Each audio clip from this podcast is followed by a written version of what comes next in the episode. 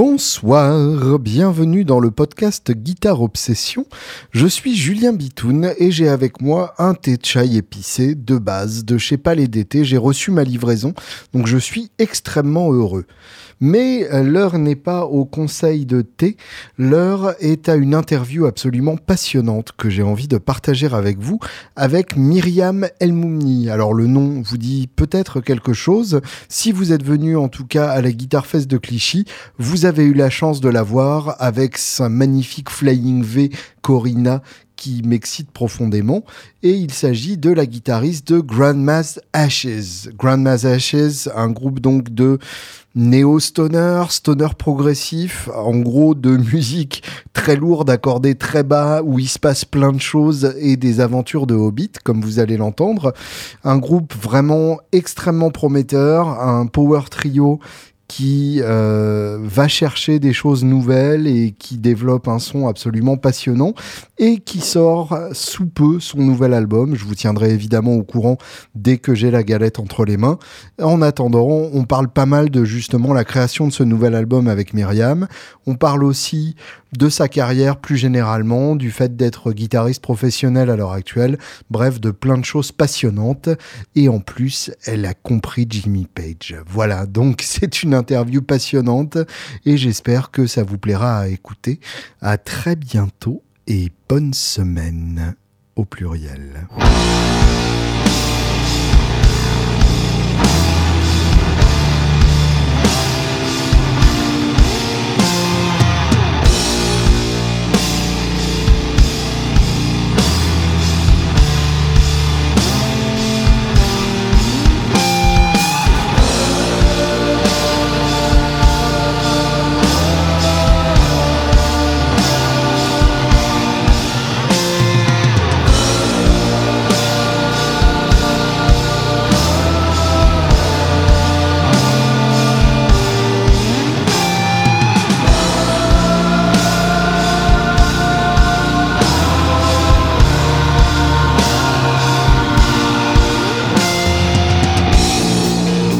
Bonsoir Myriam. Bonsoir Julien. Merci de me recevoir dans ton studio futuriste. Avec plaisir. Alors, déjà, euh, je, vois, je vois autour de toi un espace de création. Euh, enfin, j'ai comme l'impression que ta vie a un rapport assez direct à la musique quand même. Ah oui, ça c'est euh, certain. Euh, en fait, je fais euh, ça toute la journée, que ce soit avec mon groupe Grande Mazachaise, où je suis guitariste, et aussi en tant qu'ingénieur du son, ou surtout depuis 2-3 ans, enfin depuis les, confinements successifs, je me suis mis à mhm. beaucoup travailler chez moi. Et pour d'autres artistes, pour lesquels je fais des arrangements, des mix, et où je compose aussi beaucoup chez moi. Donc ouais, c'est l'appartement a une grande importance. Ouais. Et avant, c'était comment? Parce que tu m'as dit qu'il y avait eu des travaux euh, récemment. Ah, avant, bah, il y avait, euh, le, studio était beaucoup plus petit. En fait, c'était séparé en deux. Là, en fait, euh, bah, l'espace est, ouvert et c'est une grande nouveauté de ces années. Je me suis dit que je voulais que tout soit porté sur la musique mhm. quand on arrive. Alors qu'avant, j'avais fait deux espaces bien différents et c'était plus intime. Ouais, d'accord. Comme studio, plus un, bureau dans un coin pour faire des petites maquettes. Alors tu veux dire qu'il y avait un côté vie et un côté studio Ouais, c'est ça. Et là, les deux se rencontrent finalement. Tout à fait, ouais, j'ai décidé, c'est 2022, euh, euh, l'année où je fais que de la musique. Et où tu arrêtes de vivre ah définitivement. Exactement. un peu de ça, ouais. Quel âge as-tu? Euh, J'ai 25 ans. Et tu as commencé quand, comment? Est-ce que tu te souviens du, du, traumatisme originel? Oui, en fait, alors c'est. Euh, euh, mon père est guitariste euh, amateur, enfin, il, avait, il, faisait ça pour son plaisir, il joue beaucoup de flamenco et de chansons françaises. Excellent. Et vers 8-9 ans, un jour, il a sorti de sa cave, il est remonté avec la guitare que tu vois là-bas, c'est l'Aria Pro 2. D'accord. La Jap. Donc une très belle copie de 335 avec un manche diapason court apparemment. Exactement. Et il est remonté de la cave avec ça et un ampli Roland et il m'a joué Gloria des Doors. et je me suis dit, mais c'est génial parce que bon, la guitare, flamenco, j'ai toujours trouvé ça très joli. Mais la guitare électrique, quand il l'a sorti et qu'il a commencé à jouer des, grands classiques des 70s, je me suis dit, waouh, mais c'est quoi ça? Qu'est-ce que c'est que Trois accords, il avait arrêté, quoi. Et euh, après, il m'a laissé, euh, tout le monde était sorti et je suis restée seule avec la guitare et l'ampli. Et j'étais petite encore, j'ai j'ai allumé l'ampli et je me suis, je, suis tombée sur le canal distorsion. Et la, et, la guitare a fait un Larsen toute seule et ça a fait un comme ça. Et euh, je me suis dit, mais c'est génial. En fait, je me souviens de ce moment, je me suis dit, mais c'est ça que je veux faire. C'est génial ce truc. Les cieux se sont ouverts à ce moment-là. Voilà. Et après, j'ai dit à mon père, bon, je veux faire de la guitare, euh, c'est bon. Euh. C'est génial. Donc, dès le départ, c'était indissociable de la distorsion, quoi. Mais oui, en fait, finalement. Parce que la guitare en elle-même m'intéressait moins, même si je m'y suis mis après à tout ce qui est guitare classique. mais ouais, la résonance de base, c'était le, Larsen, quoi. C'est ça qui m'a attiré. Le, le premier morceau que joué, c'est un Larsen. Oui. Et quand, quand, tu dis que ton père était, était guitariste, est-ce que c'est quelque chose qui, est, qui était présent dans, dans ta vie quotidienne? Est-ce qu'il jouait souvent à la maison? Euh, Oui, c'est en fait. Dès qu'il rentrait du boulot, euh, il se mettait euh, sur la terrasse, il jouait beaucoup de brassins surtout. Mhm. Et il jouait énormément au picking, au doigt. il avait une très bonne technique là-dessus. Et il chantait aussi, j'imagine Oui, c'est ça. Et donc en fait, ouais, j'ai grandi avec ça à la maison, euh, avec ce, ce, côté très présent, euh, euh, un peu chanson française, mais surtout rock 70s aussi, les mmh. Beatles, Eric Clapton, les Stones, les Doors, Pink Floyd aussi. Ah oui, d'accord. Oui, donc t'as pas du tout la culture d'une personne normale de 25 ans. Quoi. Non, absolument pas. merci Julia, merci. Mais en fait, je l'ai aussi embrassé parce que mes parents m'ont dit que j'aurais très bien pu être en, euh, en opposition par rapport à eux, Bien dire oh, mais qu'est-ce que c'est que cette musique de vieux euh, Moi j'aime pas. mais en fait c'est euh, c'est tout le côté le côté culte et le côté vinyle aussi. leur collection de vinyle, j'adorais, j'aime toujours me balader dedans, regarder les pochettes, les jaquettes, les, les paroles. Enfin il y a un truc à côté très voilà très matériel en fait. Physique ouais. Ouais ouais je comprends. Bah, j'attends avec avec beaucoup d'appréhension et, et, en même temps une certaine excitation le moment où mes, mes propres enfants me diront que, que j'écoute de la merde et que, et que eux, ils écoutent ceci ou cela et que je découvrirai le, le, le Joule des années 2035 euh, à peu près. Oui, oui. Et, euh, et, effectivement, ouais, j'ai hâte de voir si ce sera de l'opposition ou si, euh, ou si ce sera un mélange d'influences. De, Après, c'est vrai que ça peut être un mélange des deux, où je sais que moi, je suis allé, euh, je me suis dirigé euh, tout de suite vers des euh, sonorités un peu plus hard rock, un peu plus mhm. metal, avec ne serait-ce que Black Sabbath pour commencer, puis Ozzy Osbourne, et, et les, étant adolescente, le gros rock 80 les Guns, Motley Crue, plus tard Slayer. et là, mes parents, étaient, qui eux étaient des gros hippies très fans de, folk, là, ils me suivaient plus du tout. Même Black Sabbath, pour eux, c'était déjà du hard rock, donc là, donc de là à arriver à Seasons in the Abyss, effectivement, ah on n'y est pas quoi. Mais comment comment t'es arrivé à ça? C'est par des amis du coup? Oui, ça c'est en fait, euh, je pense que euh, j'ai grandi au Maroc, euh, à Rabat, et je sais pas pourquoi exactement, je saurais pas expliquer, mais on était une promo où quand on est arrivé au collège, on était un nombre de, de, petits rockers assez plus élevé que la moyenne. D'accord. Et donc moi, en, sixième, cinquième, j'avais un petit peu arrêté la guitare, c'est le début de l'adolescence, mais je sais je savais qu'il y avait des, des groupes qui se montaient un petit mhm. peu à droite à gauche, et ça avait l'air d'être une activité un peu cool. Donc je me suis dit, ah bah tiens, moi aussi, euh, je vais passer une audition et essayer de rejoindre l'atelier musique euh, du collège. Et donc je me suis ramenée avec euh, de l'aria pour jouer quelques morceaux. Et là, j'ai rencontré bah, deux, trois autres gars qui étaient aussi avec leur guitare et qui en fait adoraient ça aussi. Et c'est là où j'ai rencontré l'un de mes meilleurs amis de l'époque qui m'a initié à Led Zeppelin. Wow, voilà, c'est euh, moi je jouais euh, qu'est-ce que qu'est-ce que c'était ce morceau déjà? Je jouais juste ouais, euh, Muddy Waters mm Boom Boom Boom. Genre je le jouais assez bien donc je, je, le sortais toujours à la cour de récré mais vraiment genre voilà, je sortais ma guitare et je faisais du gros blues. toi t'étais la meuf qui joue Johnny Hooker. Ouais, c'est ça, exactement ouais. oui oui, Johnny Hooker comme ça en cinquième dans la cour de récré. Et lui il vient me voir, il fait ouais, c'est pas mal. J'adore l'idée que Pardon, l'idée que Johnny Hooker en, 2003 à, Rabat soit, soit pertinent. Mais oui, c'est vrai qu'avec du recul, je me dis, mais l'idée, enfin, qui, qui joue du Johnny Hooker à, à 13 ans euh, dans la cour de récré, quoi. Euh, et euh, donc, mon ami de l'époque, Amir, vient me voir, il fait, oh, c'est pas mal. Et là, il sort un petit ampli portable sans pile et il joue Eruption de Van Halen. Waouh Je regarde et je fais, mais qu'est-ce que c'est? Mais attends, mais j'ai j'ai 20 ans de retard là, qu'est-ce qui se passe? C'est mortel. En, en 10 minutes, vous avez réécrit l'histoire de la Mais c'est guitare. ça, parce qu'en fait, on, on s'est rendu compte, bah, en grandissant, on est encore en contact, qu'on a fait ensemble ce chemin de. Ouais. Quand on était plus petit, on écoutait euh, pas mal de blues et de rock des années 60. Et puis, quand on a commencé à grandir un peu, on est passé euh, rock des années 80. Mhm. Et puis, avec la crise d'adolescence du lycée, là, on est passé en full années 90, Alice in Chains. Et on a fait ça un peu par, par décennie, plus on grandissait euh, les uns les autres, où t'es une bande de 7-8 comme ça, Ouais. et, euh, et on, on se faisait des périodes tous ensemble. de- Génial. Et toi, naturellement, ce qui te, ce qui te touchait le plus, euh, déjà, c'était le côté dark. Oui. C'était Black Sabbath, c'était Oui, Alice in c'est Chains. vrai, oui. euh, En gros, dès que dès, dès qu'il y avait de la pluie, ça te plaisait, quoi. C'est vrai.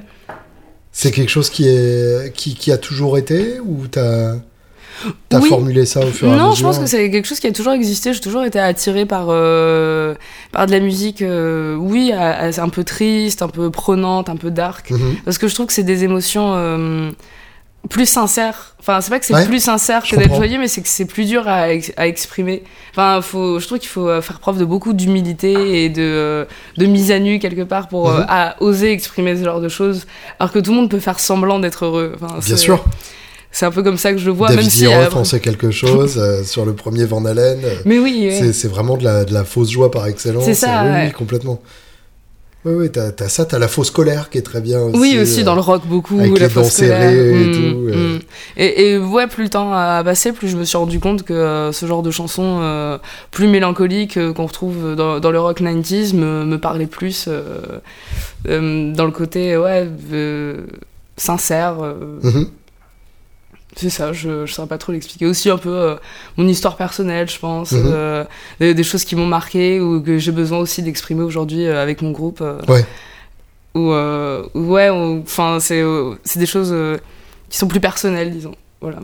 Et est-ce que, ouais, j'aurais tendance à penser, alors là, là, je, je projette sûrement mes propres, mes, mes, mes propres réflexions, mais j'ai tendance à penser que si on se lance dans, la musique, si on devient euh, euh, une bonne musicienne, c'est parce qu'il y a des choses qu'on n'arrive pas à dire autrement euh, et qu'on a besoin de sortir par, par un biais détourné. Hmm. Non mais ça c'est sûr et certain. Enfin je sais que moi, euh, par exemple, enfin c'est c'est un peu bête, un peu perso, mais c'est euh, comme je suis franco-marocaine, j'ai toujours eu du mal à concilier euh, la culture européenne et la culture marocaine, et c'était Mhm. un peu dur des fois de euh, de hum, ouais de faire cohabiter les deux, de choisir. Des fois on me demandait de choisir, et c'est des- c'est des choses qui provoquent énormément de conflits euh, Ouais. intérieurs. Et euh, le rock, enfin surtout au Maroc, c'était ça a toujours été une musique de révolte, mais encore plus qu'en France aujourd'hui. Je veux dire en France aujourd'hui le rock c'est Enfin, c'est beaucoup moins aujourd'hui, c'est le rap euh, plutôt de, de cité, qui est engagé, qui est. Alors qu'au Maroc, faire du rock, c'était déjà forcément t'étais sataniste. Mmh. Et donc il y avait Ouais, un côté euh, refus de la religion très fort. euh, euh, où euh, on savait, enfin, il y avait, euh, il y a eu un fait divers à Rabat quand on était en seconde où il y a des métalleux euh, euh, qui ont été, euh, qui ont eu trois mois de prison parce qu'ils portaient des t-shirts de métal en fait dans la je, rue. je me souviens de ça. Ouais, tu vois, euh, j'avais lu ça dans soit Art Force, euh, enfin soit Rock Hard, soit Mais oui, Hard mais ça avait Mag. fait un. Mais ça oui, avait oui, beaucoup ça, ça avait même, résonné oui. ici. Ouais, même dans la presse internationale, parce que euh, pour des groupes qui, ici, enfin, n'ont absolument aucune connotation, même si Mm. on sait qu'ils sont pseudo-satanistes, ça fait rire tout le monde. Oui, c'est du folklore, Voilà, euh, oui, ça. oui, bien sûr. Alors qu'au Maroc, les gens prenaient vraiment ça au sérieux. Et donc, le, le fait de, de faire ce genre de musique, c'était aussi, euh, dans, dans notre jeunesse, un vrai message de, Mm. de liberté et de, euh, et de révolte Ouais, contre, alors, euh, contre je- le système, quoi. ju- justement, c'est hyper intéressant que tu me dises ça parce que je, je m'étais pas, enfin, je, je connaissais pas ton histoire, donc je me l'étais pas formulé comme ça. Mais euh, à, à vous entendre avec euh, Grande Mazachis, et on va revenir évidemment sur le groupe, mais je, il y a, il y a un truc qui m'a vraiment touché et je, dans ton jeu, euh, comment dire, j'ai l'impression que tu, que tu y crois vraiment. Qu'il n'y a pas ce côté rock comme euh, un truc de musée euh, que qu'on peut avoir en tant que Français parce que c'est euh, c'est enfin je, je parle de ça ce soir je fais une conférence sur un album. Enfin c'est et, quelque part c'est un peu absurde parce que effectivement on, a pris le rock et on lui a enlevé les on lui a enlevé les griffes on lui a limé les dents etc et, et- et j'ai l'impression que toi par ton expérience marocaine justement t'as t'as retrouvé ce qu'il y a de, de, subversif et de dangereux dans le, dans le rock. Ouais, c'est exactement ça. En arrivant en France, je me suis rendu compte qu'il y avait dans certains types de rock surtout euh, celui que j'écoutais au lycée, voilà, le, hard rock années 80, le prog, euh, mhm. ça, il y avait un côté où maintenant, euh, c'est, ça devient un peu de la muséologie, où on fait que de l'hommage à mhm. des, des, des, choses où on n'essaye plus d'innover, parce que aussi on nous répète toute la journée que tout a été fait, que la guitare, la guitare électrique, c'est un instrument du passé, ce genre de mhm. choses. Et déjà, donc il y a ce côté au Maroc qui m'a permis de retrouver la niaque, donc vraiment le, ce qu'on appelle le côté rock and roll. Uh-huh. C'est-à-dire même si on fait pas du rock, on peut être rock dans, ah, l'esprit.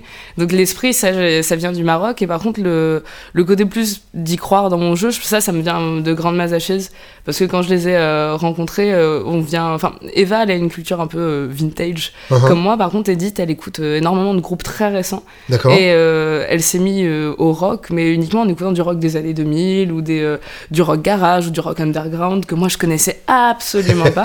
Et elle m'a initié. Elle est beaucoup plus cool que vous deux, c'est ça. Et il y a deux côtés elle qui m'a initié à cette scène-là, et d'un autre côté, le fait que je sois un G-son.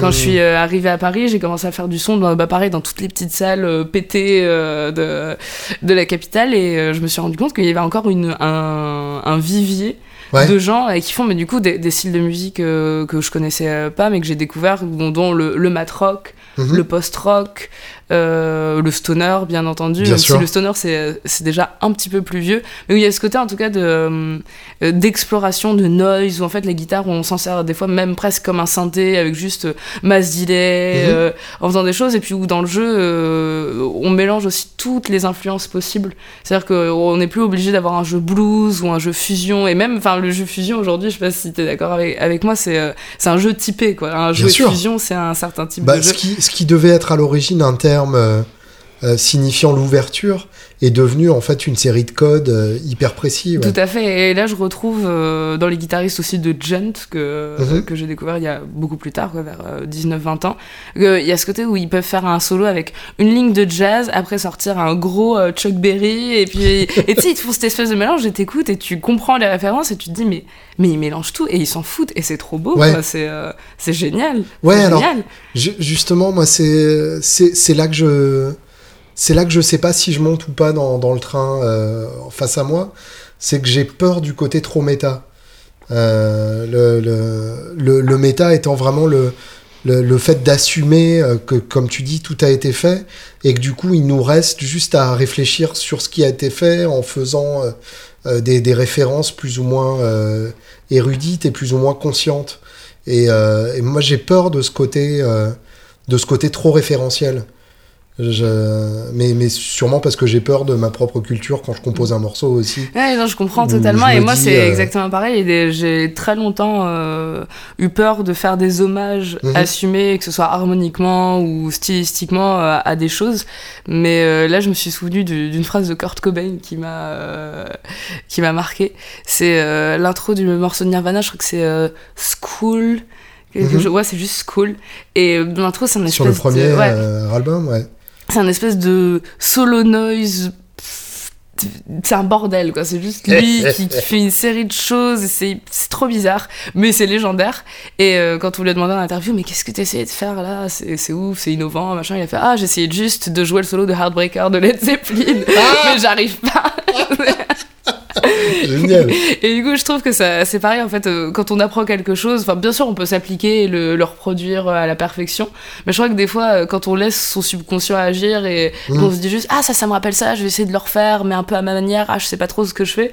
Mais on arrive en mélangeant tout à quelque chose, pas forcément de nouveau, mais quelque chose qui nous ressemble, quelque chose de d'individuel. Euh, qui fait que en fait la, somme des expériences de chacun n'est jamais la même d'une personne à l'autre et donc forcément on peut arriver je pense à quelque chose de d'original, entre guillemets. Alors, question qui me, qui me brûle l'esprit pour, euh, pour quelqu'un euh, de ton âge, dans le milieu, euh, avec un groupe qui, qui, commence à se faire entendre, une expérience d'ingé son, etc. Comment est-ce qu'on évite la pause? Waouh, je m'y attendais, tu me prends par surprise. Comment on évite la pause? J'ai même pas pensé. Enfin, c'est euh, en étant soi-même, tout simplement. Ouais. Et je crois que c'est justement, enfin, plus le groupe monte, plus euh, et plus on a le, en tout cas en ce moment, le, loisir d'être qui on est. ce que Mmh. j'avais jamais fait avant.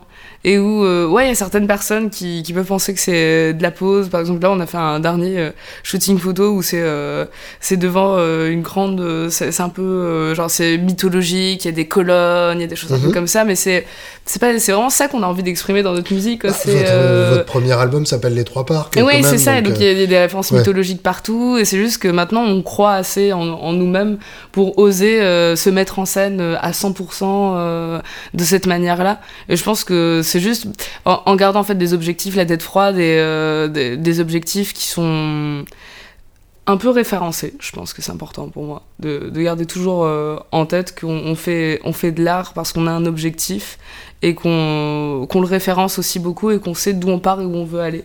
Donc ça, ça permet voilà, d'é- d'éviter euh, juste de partir dans tous les sens et euh, Ouais. d'arriver à quelque chose ouais, qui peut faire euh, juste un groupe de rock moderne qui veut rien dire, genre on est habillé en noir et, euh... yeah quoi. Sachant qu'on est tous les deux habillés en noir. ah oui, là, tout à fait, mais voilà, c'est c'est méta encore, tu vois, je suis encore dans le méta. Alors, explique-moi comment t'es, euh, comment t'as appris à jouer déjà et comment t'as fait ensuite le, le lien entre jouer et, euh, et le son.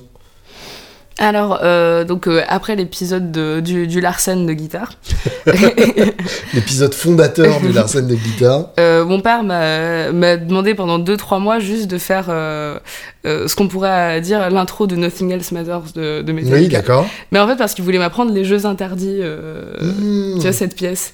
Et il m'a dit non, mais si tu veux faire de la guitare, faut commencer un peu par le classique. Euh, donc, euh, il, il m'a inscrit, enfin, il y a un prof qui venait à la maison de mes 8 à 10 ans, donc j'ai fait 2 ans de guitare classique. D'accord. Donc, ce qui m'a quand même apporté des bonnes bases, même si j'aimais pas trop ça à l'époque, je regrette pas de l'avoir fait. Après, au bout de deux ans, j'ai arrêté parce que ça me plaisait pas tant que ça et j'ai un peu laissé mis de côté euh, Mhm. la guitare. Et c'est à 13 ans, en rentrant au collège, où j'ai vu que avoir un groupe, ça pouvait être super cool, super enrichissant, que là, je me suis dit, allez, je m'y remets, mais, euh, mais à l'électrique directement. Entre temps, euh, t'avais pas retouché la, la guitare? Non, pas vraiment. C'est-à-dire, je rejouais les morceaux que j'avais appris avec mon prof, mais il n'y avait pas encore cette passion. Hmm. Vraiment pour l'instrument quoi c'est juste trouver ça rigolo mais, mais sans plus et c'est en fait c'est le groupe qui m'a vraiment permis de, de me mettre à la guitare et d'adorer ce, cet instrument là c'est le fait de jouer en groupe Ouais, ouais, donc dès le départ, euh, t'es une joueuse de groupe. ouais c'est ça c'est ça et on a commencé on jouait euh, qu'est-ce qu'on faisait on faisait I Love Rock'n'Roll on faisait Sweet Child of Mine enfin mais en fait c'est ça le truc Ah c'est oui, on a commencé au tout début, euh, on faisait des morceaux simples, et puis euh, au bout de six mois de répète, je crois que c'était avec le bassiste de l'époque qui était pas mal, et la chanteuse aussi. On a décidé de mettre la barre plus haut. On s'est dit, non, vous savez quoi, euh, d'ici la fin d'année, on va prendre Sweet Child of Mine, ça c'est euh, sûr et certain. Donc c'est comme ça que, en fait, j'ai progressé pendant toute mon adolescence, juste en jouant dans pas pas mal de groupes Excellent. avec des répertoires euh, de plus en plus on essayait on se motivait euh, à apprendre 5-6 morceaux d'un même artiste euh, et puis en terminale euh, on a réussi à jouer euh, enfin on a gagné des tremplins déjà avec Mhm. mon groupe de l'époque donc on a pu faire des scènes un peu pro et, euh, et jouer dans des bars et du coup enfin il y avait ce côté où je jouais vraiment toutes les semaines quoi en, en terminale euh, un répertoire euh, assez, euh, vaste de guitare et ça ça m'a pas mal aidé quand même à Ah bah ça forme bien. c'est ça, et je trouve que c'est la meilleure école. Quoi. Enfin, Bien sûr. même si je vois aujourd'hui des gens qui s'en sortent très bien, juste en, en étant seul chez eux sur YouTube, c'est d'ailleurs fascinant d'arriver à jouer aussi bien. Mais moi, je sais que si j'avais pas eu une expérience de groupe avec un bassiste, un batteur derrière, j'en serais pas là aujourd'hui. Quoi. Ouais. Et euh, c'est euh, bah, pareil, c'est euh, cette année-là, en terminale, où j'ai commencé à me dire ah bah faudrait que je pense à ce que je fais l'année prochaine. Je vais peut-être pas être que guitariste. Au fait. Au fait, ouais. Et comme, je sais pas, j'étais, j'ai toujours été, j'étais un peu scientifique, machin. En fait, c'est mes parents qui m'ont dit, ah bah tu sais, ingénieur du son, c'est pas mal, tu devrais euh, regarder. Et, euh, T'es la seule personne au monde dont les parents t'ont ah suggéré mais c'est d'être un clair, quoi. Non mais qui dit ça Enfin, je veux dire, c'est... Normalement, ils essayent de t'en dissuader. Oui, c'est ça, non, non, c'est ils m'ont dit non, mais c'est peut-être mieux, je sais pas, ça a l'air plus sûr. Je... de toute évidence, ils ne connaissaient pas la profession. Et donc, bah, on avait une asso euh, à l'école avec une petite table de mixage. Donc, je Mmh. commençais un petit peu juste, euh, quand on faisait des soirées entre nous, à toucher un peu les boutons. euh, mais j'étais pas du tout euh, logiciel. hein. Ça, c'était, euh, c'est venu bien, bien après. euh, D'accord. euh, même pendant l'école de son, ça c'était, euh, j'étais très prise de son. Enfin, j'ai toujours été, en fait, je suis très euh, analogique, très, euh, très vieille, quoi. Genre, c'est- je suis toujours très à l'ancienne. Ouais, donc même là, t'es es une vieille âme. Euh, ah ouais, ouais, ouais, totalement. Je sais pas, j'étais euh, ouais, fascinée par l'enregistrement à bande, euh, les, les tables les, mhm. les, choses comme ça. trouver le bon timbre. Et d'ailleurs, ça, c'est encore quelque chose que, que je fais aujourd'hui. C'est, je pense qu'avant de tout trifouiller et de, de, faire du sound design, même si j'adore faire ça aujourd'hui, je pense qu'il faut un son source qui soit beau et prendre le temps de positionner des micros, prendre la bonne guitare, mhm. en jouer bien. Enfin, pour moi, c'est des éléments qui restent euh, irremplaçables. Hein. Bien sûr. Parce que des fois, je, me dispute avec des, musiciens de ma génération euh, à propos de ça où je trouve qu'ils mettent un peu c'est un peu ce côté de oh on verra ça en post prod euh, on le jouera mmh. mieux après euh, l'idée est là. Non mais même si l'idée est là fais-la bien. Enfin joue-la bien quoi avant de, la triturer dans tous les sens euh. bah, surtout que tu sais jamais ce qui va être gardé finalement. Oui c'est ça. Et, et, quand tu fais quelque chose de bien à la base bah, si ça se trouve c'est c'était censé être temporaire et puis ça reste parce que c'est un hasard d'instrumentiste qui fait oh bah t'as joué telle note telle note mais c'était bien et au moins tu seras pas deg qui l'ait gardé. Oui oui Et tu as fait une école d'ingé son du coup? Oui, c'est ça.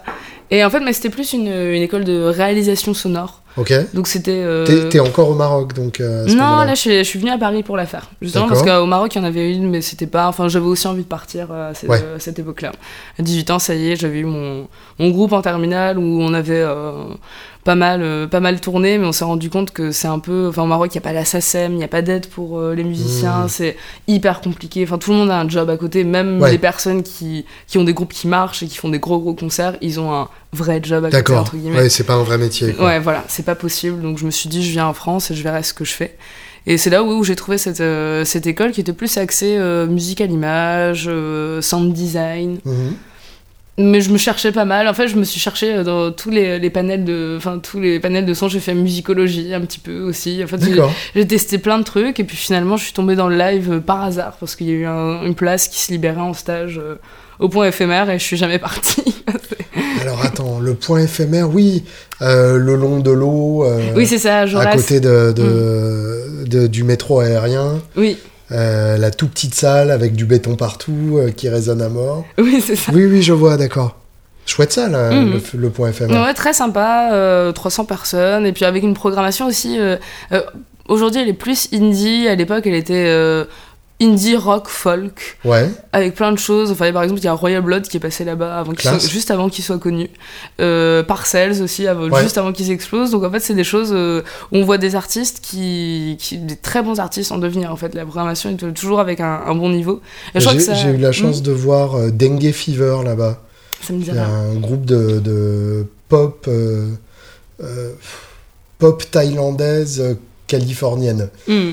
Euh, vraiment bien, euh, côté un peu surf, euh, mais mais pop asiate en même temps. oui, mais c'est ça, ils font, des fois ils font venir des groupes de loin. Moi j'ai vu Kikagayu Moyo, c'est un groupe euh, japonais de rock psyché, un peu à la King Gizzard. Mhm. On va parler avec cinq japonais euh, avec des cheveux longs jusqu'aux genoux, euh, que le guitariste à la Hendrix avec une grosse wah enfin et ça jam pendant 30 minutes. Enfin, tu des, trucs, des choses qui sont plus en live aujourd'hui où t'as juste le bass bat qui tient un mi avec genre tout toutoulou, toutoulou, toutoulou, et le guitariste qui fait un gros solo wah pendant 20 minutes. c'est génial.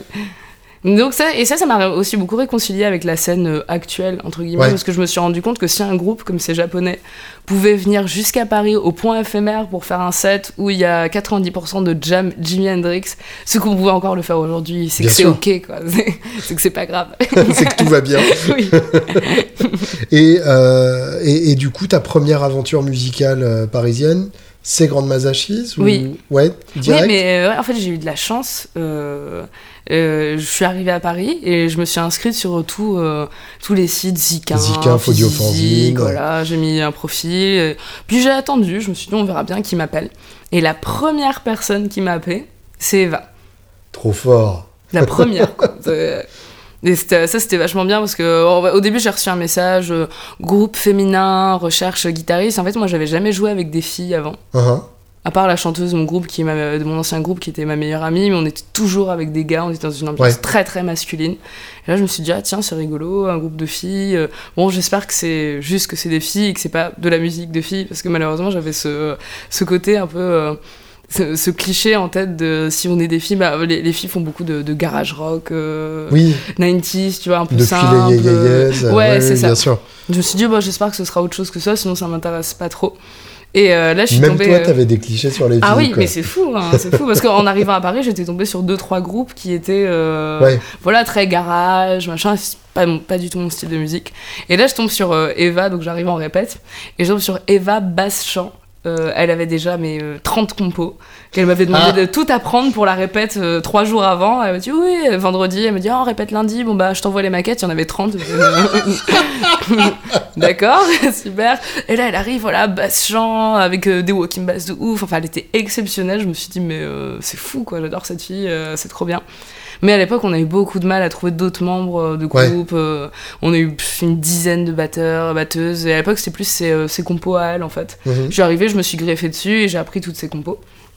On a fait quelques concerts. Il y avait déjà Des, des, compos de de l'EP à l'époque non, non, pas du tout. Enfin, c'était vraiment les compos d'ado d'Eva en fait, qui étaient beaucoup plus punk, mais à la Stranglers, de Clash. Mmh. intéressant aussi, hein, c'était bien. Mais euh, la, lourdeur était pas encore là. Non, ça, ça vient de moi. Ah, c'est ta faute. et en fait, on s'est perdu vue, comme on n'arrivait pas à trouver de batteur, batteuse, euh, on s'est perdu vue pendant. Enfin, on a arrêté de faire de la musique pendant un an, un an et demi. Vous avez perdu la euh, motivation. Oui. Et, mais on habitait à Enfin, elle avait son shop de tatouage juste à côté de chez moi. Oui, elle est tatoueuse. Oui, c'est ça, elle est tatoueuse, et va à côté. Donc en fait, elle travaillait à Châtelet dans son shop de tatouage. Et moi, à l'époque, j'étais en coloc pas très loin. Et en fait, à chaque fois que je passais par Châtelet, euh, j'allais la voir, on prenait un café, juste on discutait, on, mmh. restait en contact. Et un jour, je sais plus comment, je sais plus, c'est un peu mutuel, mais on s'est rappelé quand on s'est dit, vas-y, on se donne une dernière chance. Parce que c'est dommage quand même, on s'entend bien. Euh, et donc on s'est vu, on a fait une répète juste toutes les deux, et c'est là qu'on a composé notre premier morceau qui s'appelait euh, Summoning Grandma. nice les prémices, voilà, on invoque euh, parce que c'était le gros, premier gros, euh, gros riff lourd. Et en fait, il y avait déjà en puissance ce qu'on a aujourd'hui, c'est-à-dire c'était un gros riff lourd avec plein de cœurs par-dessus. Et c'était uh-huh. juste, euh, ok, on, invoque le, le pouvoir de la lourdeur et des grosses voix, et, et c'est ça. Et c'est là qu'on a décidé de s'appeler Grande Mazaches. Et on s'est dit, mmh. ouais, mais là c'est stylé, mais il faut bien quelqu'un à la batterie quand même. Et donc on a rouvert l'éternel Easyzik. C'est sur Easyzik qu'on a eu de la chance. Très bien à savoir. Et, euh, et c'est là, là qu'on a trouvé, mais Edith, l'annonce avait 24 heures, quoi. 24 heures avant, ah oui, Edith vient d'arriver à Paris, euh, cherche projet, euh, voilà, euh, avec des, des, références musicales qui nous parlaient. On s'est dit, ah, qu'elle a l'air cool. On lui a envoyé un qui message. Qui était quoi, les références musicales? Je me souviens plus ce qu'elle avait mis. Elle avait mis beaucoup de, de rock 90s, elle avait mis beaucoup, ouais, hmm. Garbage L7, Slift, ça je connaissais pas. non, pardon, comment ça s'appelle son, son. Oh, Slint, pardon. Ça, hmm. Ouais. Écoutez ça, en fait, c'était très Smashing Pumpkins. Et puis des groupes totalement inconnus au bataillon. Et ça, on s'est uh-huh. dit, tiens, on a checké un peu, c'était que du noise avec euh, des grosses batteries matrock et tout. Euh, là, je me suis dit, ok, bah, c'est qu'elle doit avoir un bon niveau si elle écoute des choses aussi pétées ou pas. et euh, donc, on s'est vu après en, en répète. Et là, ça, ça a matché direct. Hmm. Parce qu'en fait, moi, j'ai le côté dans, dans, les riffs que je fais, il y a toujours malgré moi, soit des choses en contretemps, soit un petit peu de polyrythmie cachée. Enfin, j'aime bien faire des, choses un peu alambiquées. Mais je pense que ça vient plus de mon côté euh, africain, entre guillemets, parce que j'ai écouté pas mal de musique africaine. Et euh, donc, il y a un truc qui se traduit comme ça, où c'est un peu, toujours un peu ternaire. Euh, et je suis tombée sur pas mal de batteurs au début, en arrivant à Paris, qui avaient du mal parce qu'ils étaient très à voir où t'étais. ouais c'est très binaire très hard rock finalement. Et donc euh, un jeu très intéressant mais qui parfois enfin quand tu mets un, petit contretemps euh, ou tu fais une métrique un peu particulière ils ont du mal à être souples. Ouais. et euh, là avec Edith moi, je lui ai sorti je sais pas ce que j'avais comme riff à l'époque juste un truc voilà un petit peu alambiqué. Et tout de suite elle l'a écouté deux fois et tout de suite elle a, passé, elle a placé ses caisses claires au bon endroit elle brodait dessus elle était bien. Mmh. je me suis dit c'est ouf hein, elle, elle, comprend c'est bah, super. sur, le morceau qu'on a joué ensemble et, il y a effectivement mhm. ce, ce, riff du couplet qui est, qui doit pas être en 4-4, mais qui est, tel Non, que tu il- le joues vient hyper naturellement en fait. Ça se. Oui, ça, Ça il se est, déroule il, de manière en, très- il est en neuf et en fait les, les basses sont. Enfin, tu vois, je joue le. le du coup, c'est un si bémol, je joue le si bémol de manière assez régulière et ça fait euh, 3, 1, 3 en fait D'accord. Ouais. Tu vois, il y a un truc, il y a un truc dans les basses qui se, enfin, qui est assez symétrique et qui finalement qui est assez, et ça faut le choper quoi. C'est, euh, enfin, faut le comprendre. Ouais, mais ça rebondit joliment, je trouve. Oui, oh, merci, c'est gentil. Mais oui, j'aime bien enfin, ce genre de riff qui, ouais, qui rebondit avec des basses qui se répètent euh, à intervalles réguliers et qui créent Mm. une rythmique dans la rythmique. C'est un truc que j'aime bien faire. Ouais. euh, je sais pas trop d'où ça me vient, mais c'est, voilà, ce que je fais. euh. Là, tu, tu parlais de- de- d'influence africaine. Il y a. T'as eu quel genre d'exposition à tout ce qui est musique de trance euh, traditionnelle? Et je pourrais pas citer forcément de, de groupe, mais c'est euh, purement, enfin, c'est euh, de dans la vie de tous les jours. euh, déjà, il y a le côté musique andalouse Mhm. du nord du Maroc. Oui, c'est juste de l'autre côté, ouais, bien Ouais, sûr. ça, oui, et il y a la musique andalouse, la musique fassi qui est dans- du nord du Maroc, où c'est Mhm. juste du oud. Ça, C'est juste du oud et des chants euh, monophoniques, en fait, genre une chorale, mais qui chante exactement la même chose, euh, avec un oud derrière, et donc c'est toujours des, des mélodies un petit peu complexes, un petit peu sinueuses, comme ça, mais très jolies, quoi, et avec, D'accord. euh, avec une, en fait, où ça n'a pas besoin d'être supporté par une rythmique. Mais où, et du coup, c'est quand même très rythmé parce que tu vois ce que je veux dire, c'est euh, c'est c'est des choses quand même qui sont faites pour, euh, pour euh, un peu danser, un peu rentrer en transe, et du coup, où le oud et la voix se suffisent à eux-mêmes. Donc il y a de ça. Où tout est déjà là-dedans, quoi. Mhm. Et bien entendu, la musique gnawa du, euh, du sud du Maroc, où là, c'est. Je euh, pensais à ça, ouais. Voilà, c'est toujours très répétitif, en 12-8, avec euh, les, les claquettes, je sais plus comment ça s'appelle en français, les. les espèces de castagnettes en cuivre, Ouais. en gros, qu'il faut. tac, tac, tac, tac, tac, tac, Comme ça, et ça, j'ai fait beaucoup de soirées où il y avait des orchestres euh, juste locaux. Euh, de Gnawa et où on dansait beaucoup donc c'est pas voilà c'est pas de, Oui, oui. forcément de groupe connu mais c'est juste l'orchestre du village qui vient et qui fait son truc non, mais c'est ça. Enfin, c'est. C'est quand même pas si compliqué de faire le lien entre ça et le côté stoner, euh, Bah, c'est- mm. lent, répétitif, impair, etc. Mm, ah bah il y a un côté en tout cas trans euh, auquel j'a- j'accorde énormément d'importance Mhm. dans notre musique. Ce qui euh, tire pas mal avec Eva qui elle est euh, assez- quand même reste assez pop et assez carrée dans ce qu'elle propose. Mais Ouais. du coup je trouve que ça fait un ça crée un- une une balance qui est intéressante dans le côté où on a des, des refrains qui peuvent être euh, assez efficaces Mhm. je pense, mais aussi on se laisse l'espace dans des, pour des, des parties instrumentales qui sont beaucoup plus euh, hypnotiques. Voilà, ça c'est enfin, plus un truc que je chéris, quoi, de- Ouais, côté bah, pour- hypnotique Pour en revenir et, au morceau qu'on a joué ensemble, justement, cette coda euh, sur deux accords. Oui, c'est ça, ouais. et, et deux accords qui, en plus, harmoniquement, sont pas forcément en rapport direct. Mhm. Donc, avec un vrai changement d'ambiance harmonique. Enfin, ça, c'est chouette.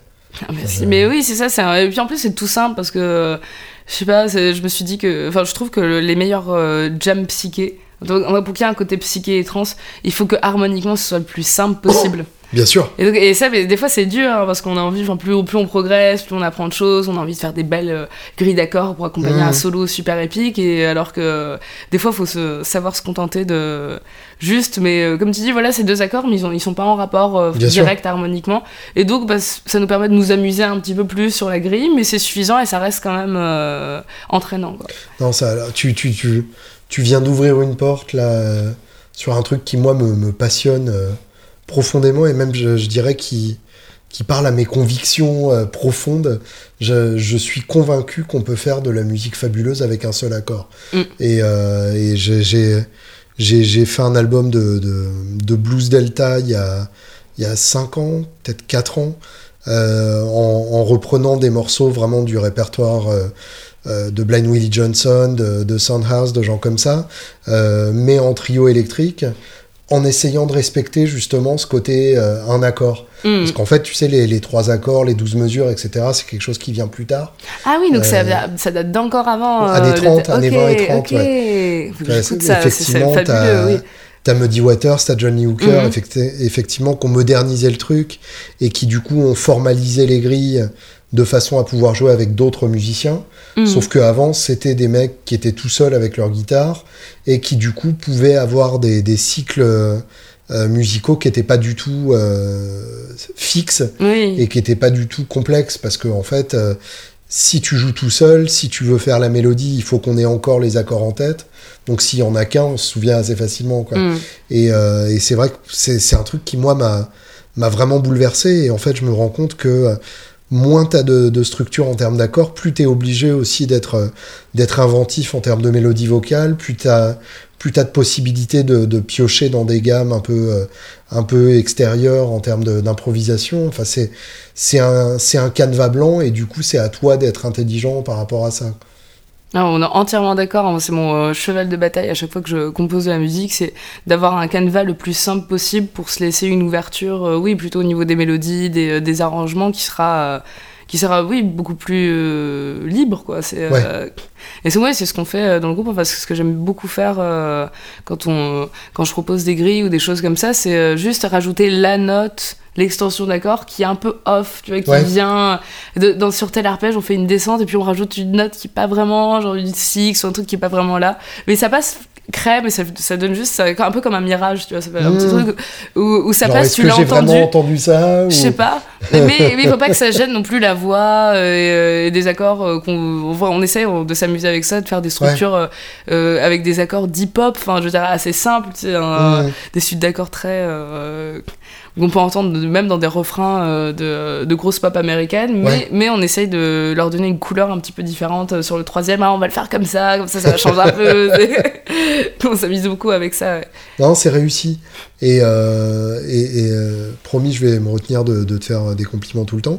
Euh, c'est ce côté, un accord, et le côté tempo lent, en fait, je- j'en suis arrivé à me demander s'il n'y a pas un côté peur du vide de la part de nombreux euh, musiciens qui fait qu'on arrive justement à ce côté euh, potentiellement trop bavard, euh, potentiellement trop complexe, qui est juste pour cacher le fait que t'as pas envie de, de montrer ce que t'es vraiment ou de dire ce que t'as vraiment à dire. Oui. Oui, je pense qu'il y a de ça dans le sens où se, se cacher, entre guillemets, euh, derrière des, des grilles complexes, des, euh, des solos, des choses comme ça, ça, ça nous. euh, ça nous détourne du propos. euh, du propos initial de la chanson ou du morceau, que ce soit d'ailleurs euh, un vocal ou instrumental, parce que je pense que avec notre instrument, on peut euh, exprimer exactement la même chose qu'avec une voix, Bien la sûr. même émotion, faire euh, la même chose. Et enfin, je sais pas, rien que le fait de donner un, titre, un morceau, enfin, euh, un peu guider l'auditeur sur ce que tu as eu envie d'exprimer et comment tu vas l'exprimer. Je pense qu'à l'arrivée, enfin, les gens doivent comprendre euh, ce que tu as voulu dire et que des fois, enfin, si, si c'est trop complexe, en fait, on perd le sens de Ouais. base, enfin, on perd l'émotion de base. Il y a ce truc, enfin, de, feeling, quoi. hein. C'est oui. Ou des et des fois, c'est plus dur ouais, de, de véhiculer son feeling de base plutôt que de, de juste euh, sortir des plans qu'on Mmh. qu'on a déjà travaillé en avance et où on sait. Enfin, oui, c'est ce genre de choses, si ça sauve la vie euh, en impro et tout. Oui, oui, c'est- bien sûr. ça c'est super, mais par contre, des fois, enfin, il faut savoir se, se laisser aller et se vider totalement euh, sans savoir ce qu'on fait. Ouais. Et c'est là où on, on peut atteindre. euh, Moi, ça m'est arrivé peut-être 5-6 fois dans ma vie, mais c'est c'est comme une espèce de transe où on Bien sait sûr. pas ce qu'on va faire, mais on sait ce qu'on va faire. Tu vois ce que je veux dire C'est ce genre de truc où Bien des fois sûr. t'es méga chaud et t'arrives et, euh, et tu sors quelque chose que t'as absolument pas préparé et pourtant à la fin tu le réécoutes, il n'y a pas eu une seule fausse note, un seul truc et tu te dis waouh c'était ça. Enfin, c'est des, des moments de, de, de divinité qui arrivent euh, très C'est rarement. ça, mais, j'ai- euh, j'ai j'ai 13 ans de plus que toi et ça m'est arrivé euh, peut-être une vingtaine de fois, quelque chose comme ça. Donc effectivement, euh, je, je confirme, c'est rare. mhm. Mais euh, la, condition de ce genre de choses, c'est déjà d'avoir confiance en ton groupe. C'est essentiel de savoir euh, que quand tu vas retomber sur un truc, ils vont retomber avec toi. Et, euh, et, puis de il y a, tous les éléments merde tous les éléments à réunir euh, que le son soit correct que tu t'entendes bien que tu aies confiance en ton instrument que t'aies pas peur de péter une corde quand tu vas faire le bend de deux tons que tu as envie de faire mais il y a ce côté effectivement où t'écoutes ce que tu joues comme si c'était un disque comme si c'était pas toi et puis ça, ça fait un truc beau quoi. Ouais, c'est fou. Parle-moi de, de l'étiquette Stoner hein, et de ton rapport avec cette étiquette. Hmm. Et ça, c'est. euh, en fait, c'est- c'est en arrivant à Paris, tu sais, je te disais, j'ai, euh, je faisais du, du son dans toutes les salles un peu underground, euh, comme ça, et je me suis dit, je pense, enfin. Au Maroc, ce que j'aimais, c'était le fait, le fait d'appartenir à une communauté, à une scène. Mhm. Je me suis dit, bon, si euh, j'ai envie d'avoir un groupe à Paris, j'ai envie que ce soit un groupe qui fasse partie d'une scène et d'une communauté forte et euh, dans laquelle je me plais, je me sens bien. Et donc j'ai regardé un petit peu euh, ce qu'il y avait. Il y avait donc le, je te disais, j'ai découvert le mat rock, le post rock, le qu'est-ce qu'il y avait d'autre, Bah, le tout le trash metal, le gent. Et je me suis dit ah, ok c'est sympa, c'est sympa, c'est sympa. Et puis après j'ai fait un premier concert avec euh, trois groupes de stoner euh, doom de Bordeaux. Enfin c'est des, des gars qui sont arrivés avec des amplis énormes euh, et euh, ils se branchent et là on entend plus la basse et la guitare que la batterie. Enfin. enfin, oui.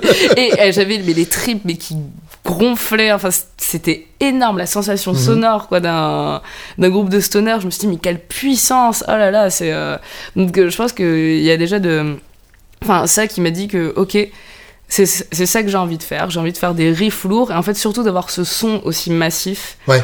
Parce que euh, je trouve que euh, j'écoute aussi euh, pas mal de, de musique électro ou bien genre de, de, de trap, de rap, enfin tu vois, de musique Mhm. un peu plus. de, musique actuelle.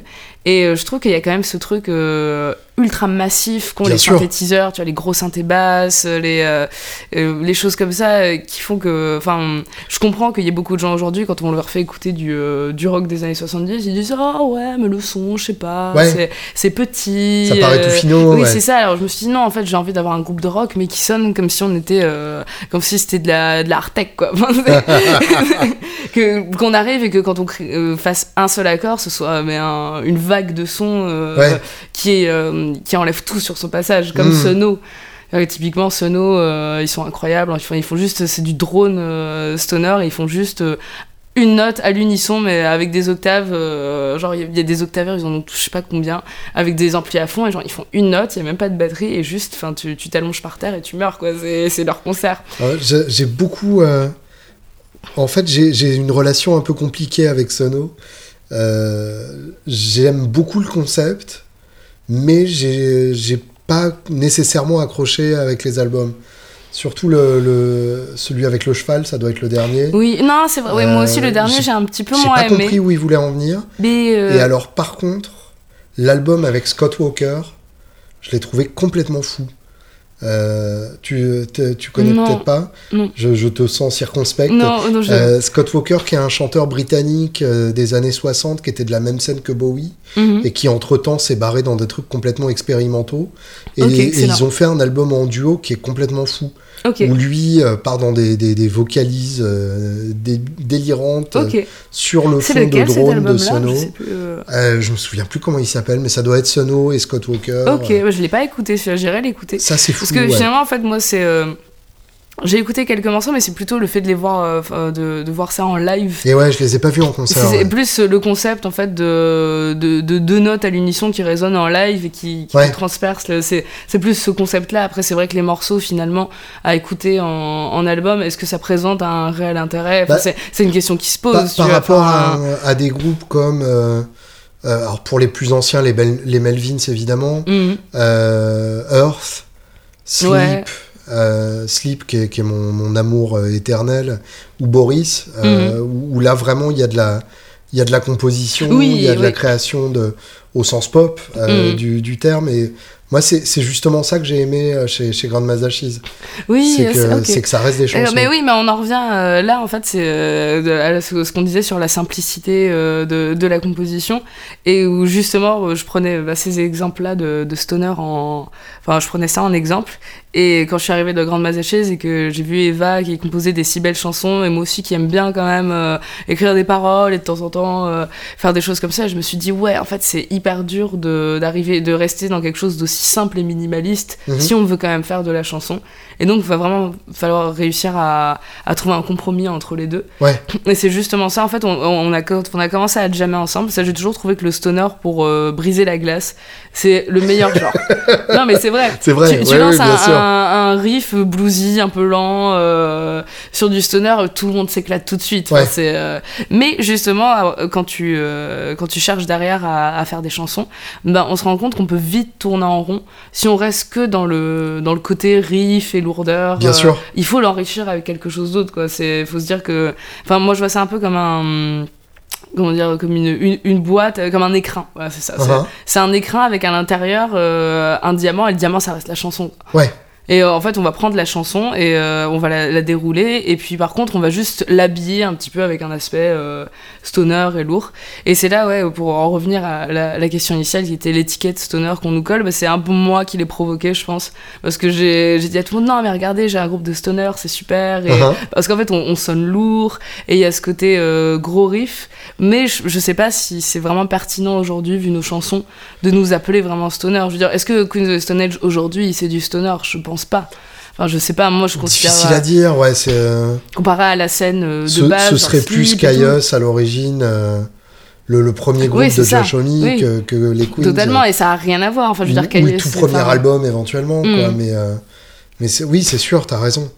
Mais, mais en même temps, les- va définir les Queens of the Stone Age. Ouais, c'est ça. Euh, Enfin, le, le- l'avant-dernier album, c'est du Bowie. mhm. Le, dernier, c'est, de la pop euh, dansante, euh, un peu pute, enfin, et super Et d'ailleurs. bim. Ouais, ah non, mais, non, mais il est très bien. pute il est, dans, il le, est dans le super. meilleur sens du terme, oui, oui. évidemment. Euh, mais, mais voilà, euh, enfin, c'est. euh, effectivement, les, les vrais bons groupes sont indéfinissables de toute façon. Mais, mais justement, c'est. C'est, c'est, enfin, c'est normal que, que j'aime ce que tu fais parce que c'est, tu le formules euh, très, intelligemment. C'est que, effectivement, le, stoner a, potentiellement ce côté euh, assez prévisible, répétitif et, très codifié, mais comme toute scène. Et, euh, on, a, besoin de combien de groupes avec des, mecs qui ont exactement mon look, de la barbe, du bide et une chemise à carreaux, pour jouer des morceaux en dos euh, dans un SVT euh, poussé à fond. Quoi. Ah, ça, moi je trouve qu'il y en a peut-être assez là pour le coup. Je crois qu'on est bien là. Même si euh, récemment, enfin en plus jeune, il y a Monolord aujourd'hui qui est quand Ouais. même excellent. Enfin, Oui, ils oui, sont excellents. Ils sont, je sais pas comment, Oui, mais justement, qui, qui invente autre chose. Comment, comment on peut être rafraîchissant comme, Mais euh, oui, comme King Gizzard dont tu parlais tout ah à l'heure. Là, pareil, il y a de la douce corde électrique. Enfin, c'est. Ah ouais, non mais euh, eux là pour le coup euh, King Gizzard, je pense que de, manière plus profonde, je me sens plus proche de King Gizzard parce que je crois, enfin j'espère et je pense que c'est notre souhait à toutes les trois.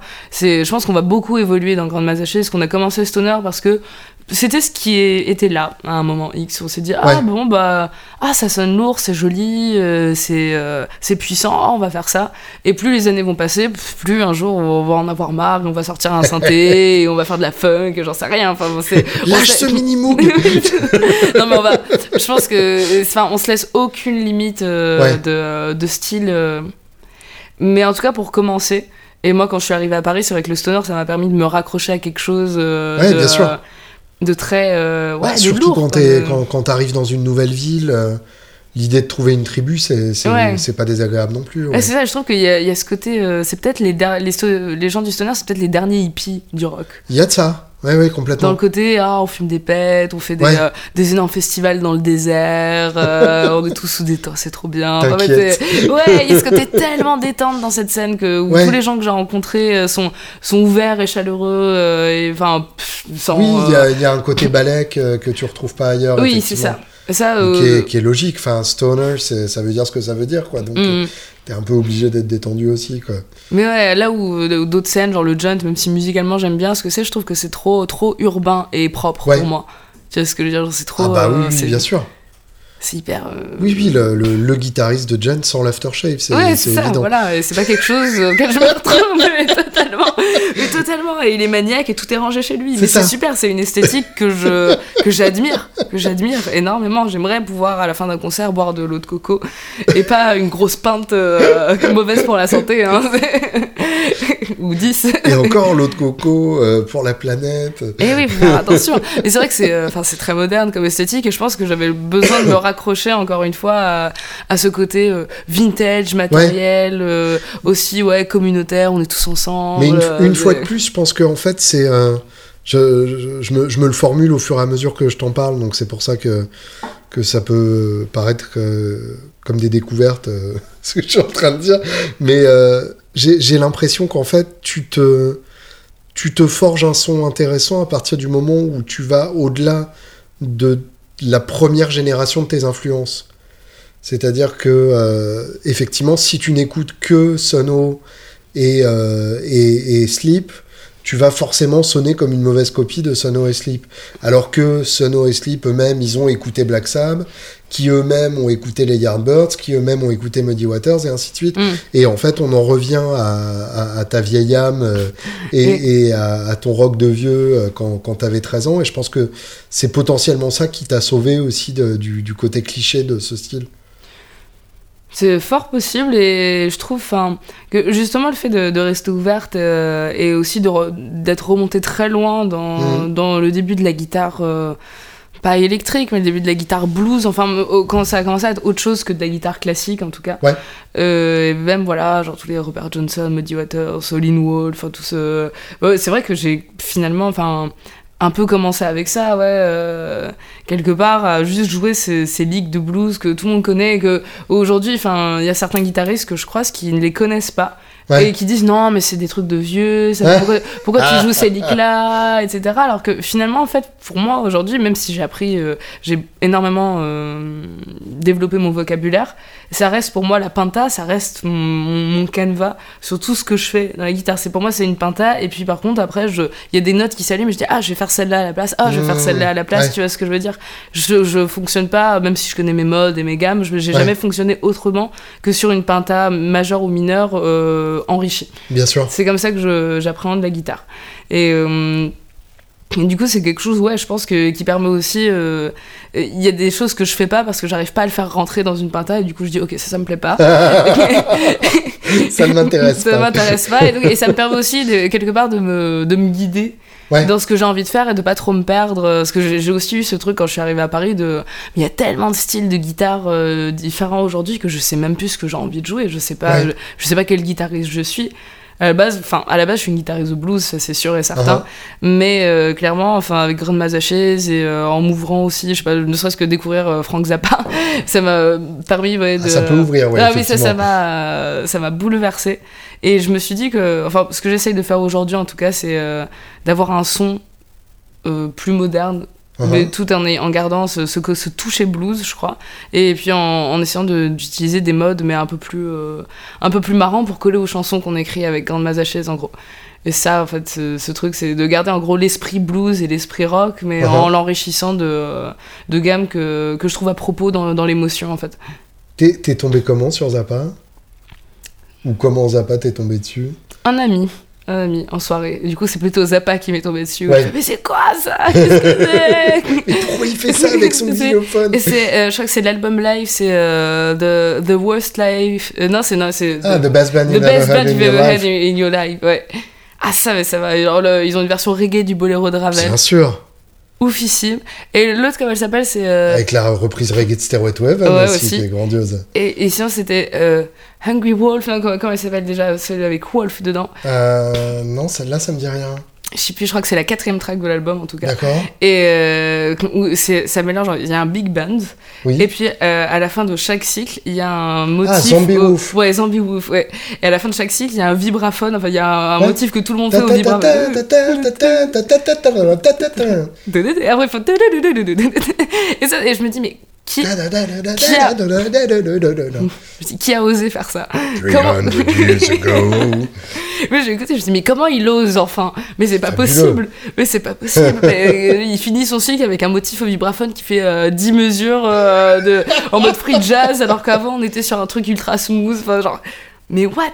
Donc je pense qu'il y a aussi cette liberté de se dire qu'à partir du moment où c'est bien ficelé, où on sait où on va mm -hmm. et où on s'amuse, bah en fait on peut faire, on peut faire avaler n'importe quoi à qui on veut et comme on veut. C'est juste, c'est ouf quoi. C'est juste que Zappa il est charismatique, il joue hyper bien, bien et, il nous invite dans son univers. En fait il nous tend la main. Où, euh, où il nous chope et il nous, et il nous tire.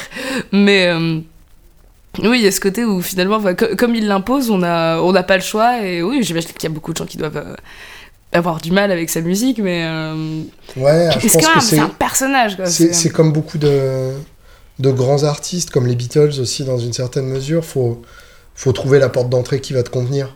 Parce qu'il y a tellement de choses différentes. Enfin, Zappa, tu peux y venir aussi par par ses œuvres orchestrales, mmh, par le, le côté euh, synthétiseur aussi. Enfin, il y a, Il faisait même du doo-wop quand il était jeune. C'est vrai, oui, mais il y a eu tellement, tellement de de périodes choses, que c'est euh, assez compliqué de savoir par où rentrer. Moi, je sais que cet album, donc euh, le fait de le voir en live et euh, de le voir avec un grand orchestre comme ça, m'a beaucoup plu.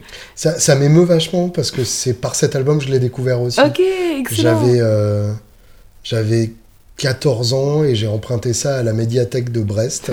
Waouh, Et euh, mon monde n'a plus jamais été le même. Ça c'est incroyable. Et oui, quand tu, découvres un CD comme ça, mais en plus j'ai- j'aime bien. Enfin, ça c'est un truc que j'envie euh, aux gens de ta génération, si je peux me permettre. Tu peux Enfin, me faire me sentir mieux comme Non, ça, il n'y a pas de Pas problème. autant, mais, mais c'est que vous étiez. euh, Il y a eu un moment dans ta vie où tu découvrais les choses euh, parce que c'était un CD, euh, je sais pas, ça a dû t'arriver, c'est un CD ou une compile qu'un pote te prêtait. Ah, euh, évidemment. et ah, vas-y, écoute ça, j'ai fait une compile de mes sons préférés, tiens, et tu l'écoutes, et t'écoutes tout, ensuite euh, t'en parles. Alors que je trouve qu'aujourd'hui, quand on met juste shuffle sur Spotify et qu'on écoute Mm. tout et n'importe quoi, c'est même pas forcément de l'écoute active. Non, bien sûr. Voilà, on est là, on est en train de faire la vaisselle, il y a des sons qui passent. Ouais, ouais. voilà. Et que des fois, bah, on peut passer à côté de choses euh, Mmh. excellentes et de, de fait écouter vraiment un album. Et... Mais là, pour le coup, je sais qu'avec mes amis, on a tous gardé ce, ce côté un peu religieux où quand on se pose, enfin, on, en- on est quand même en soirée, on met de la musique derrière, mais on a toujours une oreille qui traîne et, euh, Mmh. et un, un peu de respect euh, pour, pour ce qui se passe derrière, ce que nos amis nous proposent. Et des fois, on se dit Ah, mais repasse cette chanson, c'est quoi? C'est super, vas-y, parle-moi, qu'est-ce que t'écoutes en ce moment Et il y a même des moments où on se fait des tours de table en disant Bon, bah, c'est quoi ton, euh, ton- ta découverte du moment Ça reste ton important, album quoi. Ouais, c'est ça. Ça, donc c'est beaucoup bah, par euh, de- des amis, des connaissances que j'ai eu Zappa. Et puis à cette même période, euh, Eva a décidé de sortir sa botte secrète qui est Yes. Oh, classe Oui. Oui, que son père euh, écoutait beaucoup. Et c'est, on était en, en Alsace, je pense. On avait Uh-huh. une série de concerts euh, là-bas. Et on était dans la voiture avec son père. Et, euh, et il a mis Close to the Edge. Elle s'est retournée vers moi. Elle me dit Oui, c'est ça le, le morceau que je voulais te faire écouter. Mais je crois qu'elle avait mis le début. On était en répète. Et avec Edith, on avait dit Oh, Donc le, pas, pas maintenant. le côté arpège acoustique au début, c'est ça? Oui, c'est ça, on s'est dit, oh, non, on s'est dit, c'est très joli, mais c'est, c'est pas le moment, quoi. Ouais. juste, elle a jamais trouvé le bon moment pour nous le faire Ah non, pardon, je, je confonds avec euh, Roundabout. Ouais, ça, c'est c'est, c'est euh, les, c'est les nappes de synthé. Ouais, c'est ça, ouais. Et il y a un riff qui fait. Oui, bien sûr. Et après, il y a un synthé, mais trop, euh, trop pété qui rentre. Donc, c'est, surprenant, la première fois qu'on écoute ça. C'est, euh, Et puis après, il y a. enfin, Get up, Ouais. get down. Mais c'est Beau. magnifique, c'est magnifique. Et en fait, là, je sais pas, on était, euh, on était fatigués, on était dans la voiture, on avait deux heures de route et je me suis à moitié endormie et j'ai pu vraiment profiter du morceau, des Mmh. 12 minutes du morceau. Mais enfin, ça m'a touché. Ah bah oui, oui, Et sûr. pareil, encore une fois, je me suis dit, mais c'est euh, c'est fou de voir des gens qui manient euh, le, le temps avec une telle. Ouais. le, le temps, l'harmonie, avec une telle facilité et où tout tient. En fait, c'est euh, une grosse tapisserie, hein, mais tout tient, tout marche. En fait, bah, on a le droit de faire ça si on peut. Enfin, je me suis toujours euh, Ouais, au, dé- faut- au début. euh, Mais faut décider que t'as le droit. Oui, c'est ça. Parce que en plus, enfin, en- encore une fois, c'est marrant parce que j'ai découvert Yes justement par Close to the Edge. Euh, et j'ai découvert Fragile euh, bien plus tard parce que euh, effectivement, euh, vu que tu, tu me l'as fait remarquer avec beaucoup de tact, euh, à mon époque, fallait acheter un disque pour pouvoir l'écouter, donc euh, fallait attendre six mois pour, Mhm. pour découvrir le reste de la discographie quand tu flashais sur un truc. Mais euh, effectivement, quand, quand t'écoutes bien, c'est hyper mal joué. En fait, Euh, mal joué au sens où, euh, où l'entendrait justement notre, notre guitariste de Gent euh, qui, qui sent l'aftershave et qui ne joue que sur des plugins. Euh, parce que effectivement, techniquement, c'est pas précis. Euh, Il y a des trucs hyper glissants. Tu sens que euh, même théoriquement, ils sont pas très au courant de ce qu'ils font, mais ils le font quand même. Et enfin, moi, c'est ça qui me touche vachement aussi, c'est que c'est un groupe de rock qui décide de faire plus que ce qu'ils savent faire et, euh, qui y vont tous ensemble avec l'enthousiasme que ça sous-entend. Mhm. Non, c'est vrai, et puis ils sont, euh, ils sont quand même assez virtuoses ensemble, mais il y a ce côté euh, ouais, des, albums de- de- des années 70 où on laisse les erreurs. C'est ça on laisse, enfin, c'est joué comme ça, ça bouge énormément, c'est, euh, c'est, surtout, c'est tellement perché, quoi. Enfin, je veux dire, Bien toutes, sûr. les, toutes les parties, mais c'est aussi très narratif, et je pense qu'on s'est beaucoup inspiré de ça sur le- les dernières compos qu'on a fait, c'est de se dire euh, que si nous, on arrive à se raconter une histoire, et que Mhm. bah, le but, c'est de le faire comprendre aux gens, La transmettre. la ouais. transmettre, et donc, même s'il y a cinq ou six parties euh, dans, un, dans un morceau, si nous on y croit, les gens ils vont finir par le comprendre aussi. Ouais. Et euh, je pense, bah, d'ailleurs, on, on l'a joué au, au Guitar Fest, c'est notre morceau. euh, Borderlands, Oui, Borderlands, qui est sur, euh, sur Le Seigneur des Anneaux. Et en fait, on s'est, on s'est dit que c'était euh, littéralement enfin, les, les hobbits qui sortent de la comté. Ah. Ensuite, ils vont dans la forêt.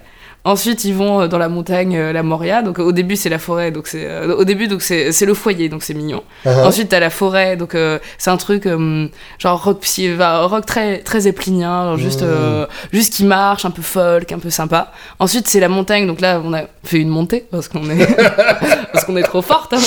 Donc là, t'es juste, euh, il monte la Moria et c'est dur et c'est la neige et il fait moins 5 degrés. Et puis ensuite, dans la Moria, ils trouvent quoi? Ils trouvent le Bolrog. Et donc, on a Mmh. fait un- une, une outro ultra doom qui dure des plombes pour dire que genre c'est euh, euh, c'est eux qui tombent sur le, bo- le Bolrog et qui manquent de mourir, etc. Mmh, Et je pense- Génial. Honnêtement, que raconter comme ça et quand les gens l'écoutent, ben ça se comprend, tu vois. Ouais. Genre, je pense que ça se comprend. Ouais, ouais, bien sûr.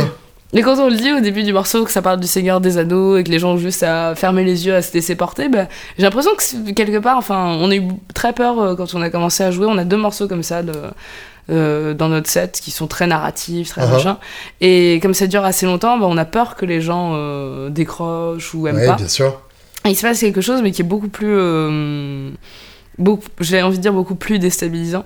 C'est que les gens, en fait, arrêtent de danser et sont juste attentifs. Mmh. Et, mais quelque part, c'est très beau parce qu'à la fin, mais il y a toujours ce, enfin, ce truc dont on se dit, mais est-ce qu'ils ont vraiment aimé? Et puis à la fin, on voit qu'ils applaudissent et on se dit, ah, en fait, ils ont vraiment été attentifs, ils ont, ils ont vraiment aimé, mais il y a ce truc où du coup, on, on se met à faire du, du rock où les gens. euh, on pourrait peut-être presque jouer dans des salles assises, peut-être, sur Ouais. ces morceaux-là, quoi. C'est, Ouais, ouais, on, est, on a milieu euh, sur ce qu'on peut avoir sur d'autres morceaux. On a milieu de, du côté euh, gros riff, euh, on fait des pogos et où tout le monde danse et tout le monde se tape dessus. Et en fait, c'est c'est ça un peu, je pense, le, le challenge avec Grain de Mazaché, c'est d'arriver à faire cohabiter dans un même set des morceaux un peu plus structurés, un peu plus euh, euh, rock commun avec euh, le, le gros refrain, le gros riff. euh, ça dure 4 minutes, tout le monde est super content. Et puis à un moment, dire bon, maintenant vous vous calmez et on va vous faire faire euh, une, une épopée de 8 minutes. on va vous parler d'Ulysse et les sirènes, ok? Donc vous fermez les yeux et chut, ok? C'est un peu compliqué. Ouais, mais en même temps, justement, tu, euh, tu choisis ton public en fonction de ce- ces choses-là aussi. Oui, c'est ça, mais je pense que dans, enfin, dans l'ensemble, ceux qui étaient à la boule noire ont aimé. Ouais. ont aimé, mais c'est vrai qu'on a eu plus de, de soucis des fois à certains concerts où, euh, où les gens ont pas trop fait gaffe à, à notre musique. Genre, on était Ouais. programmé au dernier moment euh, sur un festoche où ils cherchaient juste euh, un groupe de rock euh, avec une majorité de membres féminins. euh, Mmh. un peu euh, un peu qui envoie et euh, quelqu'un dit ah Grande Mazaché c'est super et ça marchait pas du tout en fait Le concert à la boule noire pour euh, n'importe quel groupe, c'est une étape euh, hyper importante. Est-ce que vous avez un, un objectif? Est-ce que vous avez un, un rêve commun? Est-ce que, euh, euh, est-ce que vous réfléchissez en termes de, carrière, euh, même si euh, ça peut paraître un gros mot pour, euh, pour un groupe de rock? Non je pense qu'on est assez euh, malgré les apparences assez sérieuses. Assez sérieuse et oui enfin au début on n'envisageait on n'envisageait pas forcément euh, ça. Enfin moi j'ai toujours envisagé euh, le fait de devenir musicienne euh, Ouais. et, euh, et surtout avec un groupe dans lequel je compose ça c'était enfin ça a toujours été mon objectif ultime. Et je sais que les deux autres avaient peut-être un petit peu plus peur et avaient enfin elles avaient des métiers à côté et moi aussi donc on savait pas trop par où commencer.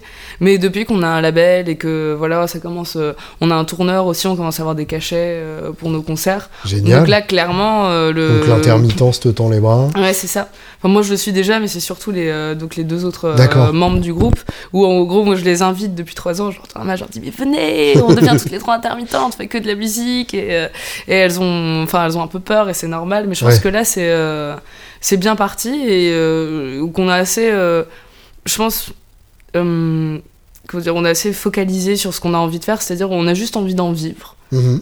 Voilà, on n'a pas envie de- d'exploser ou de faire quelque chose, je veux dire, ou des, enfin, on s'en fout de tout ça. Ouais. D'où tout ce qu'on veut, c'est pouvoir composer une musique qu'on aime sans être bridé par, euh, par des labels ou des trucs, genre notre label qui voulait qu'on euh, qu'on écrive en français, euh, que les Mmh. morceaux soient plus courts, Ouais. ce genre de choses. Nous, on a- en fait, on a juste envie d'arriver à toucher assez de gens pour pouvoir remplir des salles qui nous permettent de manger, en gros Ouais, ouais, et, c'est et un- continuer à c'est faire déjà un bel objectif. Voilà, c'est ça. En gros, c'est ce qu'on a envie de faire et de, de faire assez de concerts euh, chaque année euh, pour euh, s'éclater, pour, pour en vivre. C'est à croire que vous aimez vraiment ce que vous faites, en fait. Et oui, et oui. c'est pas juste un plan pour être sur les festivals stoner, quoi.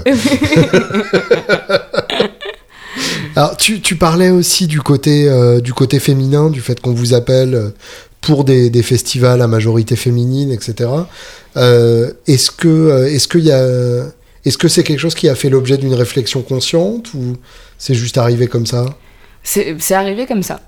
enfin moi quand j'ai commencé à jouer à Paris, j'ai fait plein de jams, j'ai monté plein d'autres projets après même après avoir rencontré Eva. Euh, avec, oui, des, mecs, des meufs, tout, toute personne qui voulait jouer avec moi. Et à chaque fois, je revenais à Eva parce que c'était la personne avec laquelle je m'entendais mieux musicalement. Et pareil, pour les, on a eu des batteurs, batteuses, et c'est vraiment Edith euh, qui, qui collait le mieux. Donc on s'est retrouvés euh, toutes les trois. Mais c'est vrai que dès les premières répètes, on s'est dit ah tiens c'est marrant, on est trois filles. Euh, mmh. Clairement on va nous poser des questions dessus, hein.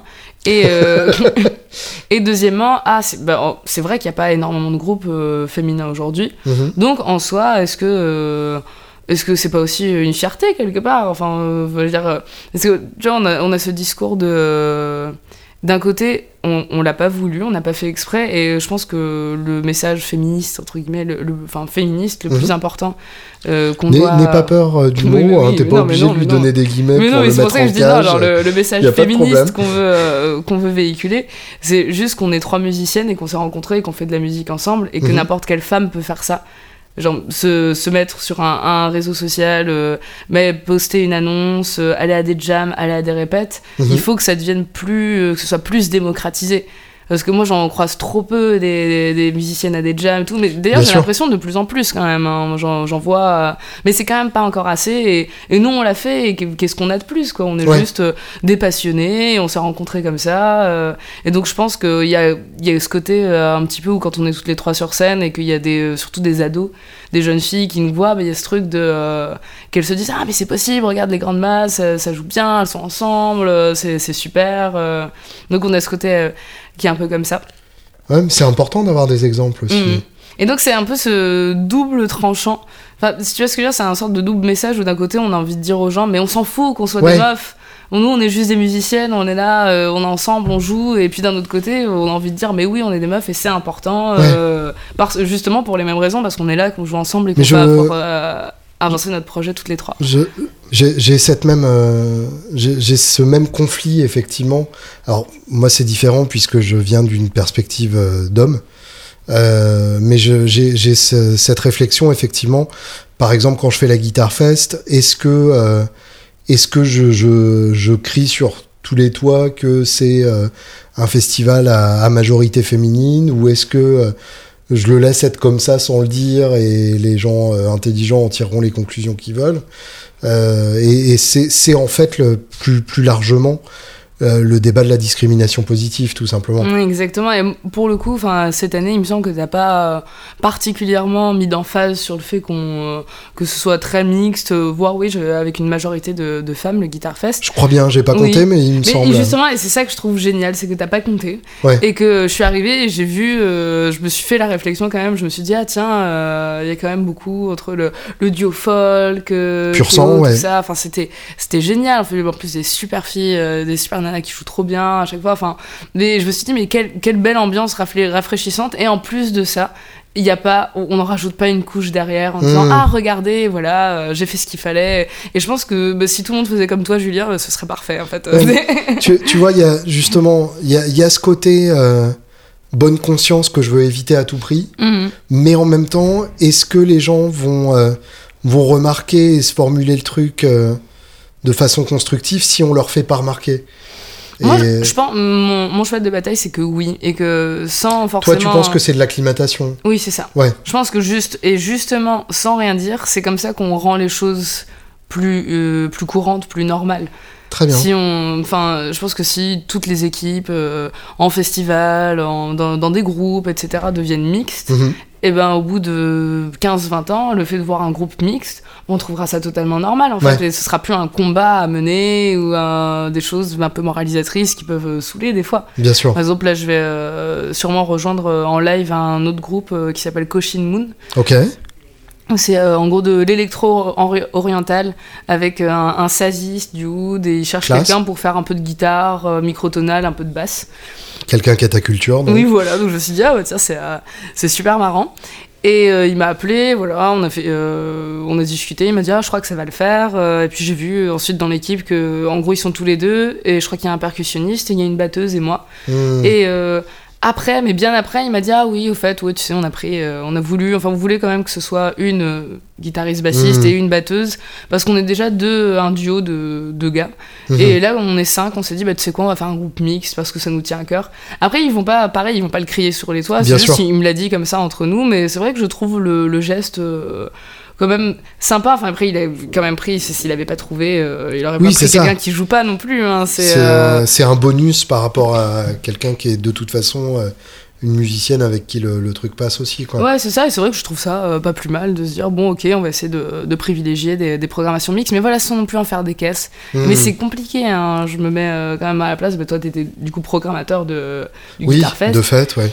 et, euh, et c'est vrai que c'est- compliqué de savoir que, comment le faire, mais par exemple, d'autres festivals dans lesquels on a joué, enfin un seul en particulier, eux, ils mettent vraiment l'emphase là-dessus. Enfin, après, c'est vrai que c'est le nom du festival, du coup, c'est très bien de faire des programmations, mais déjà, ce que je comprends pas, c'est que la programmation est, euh, est pas à 100% vraiment féminine. ouais. Donc, et euh, donc je vois pas trop euh, Et c'est organisé par des femmes? Non.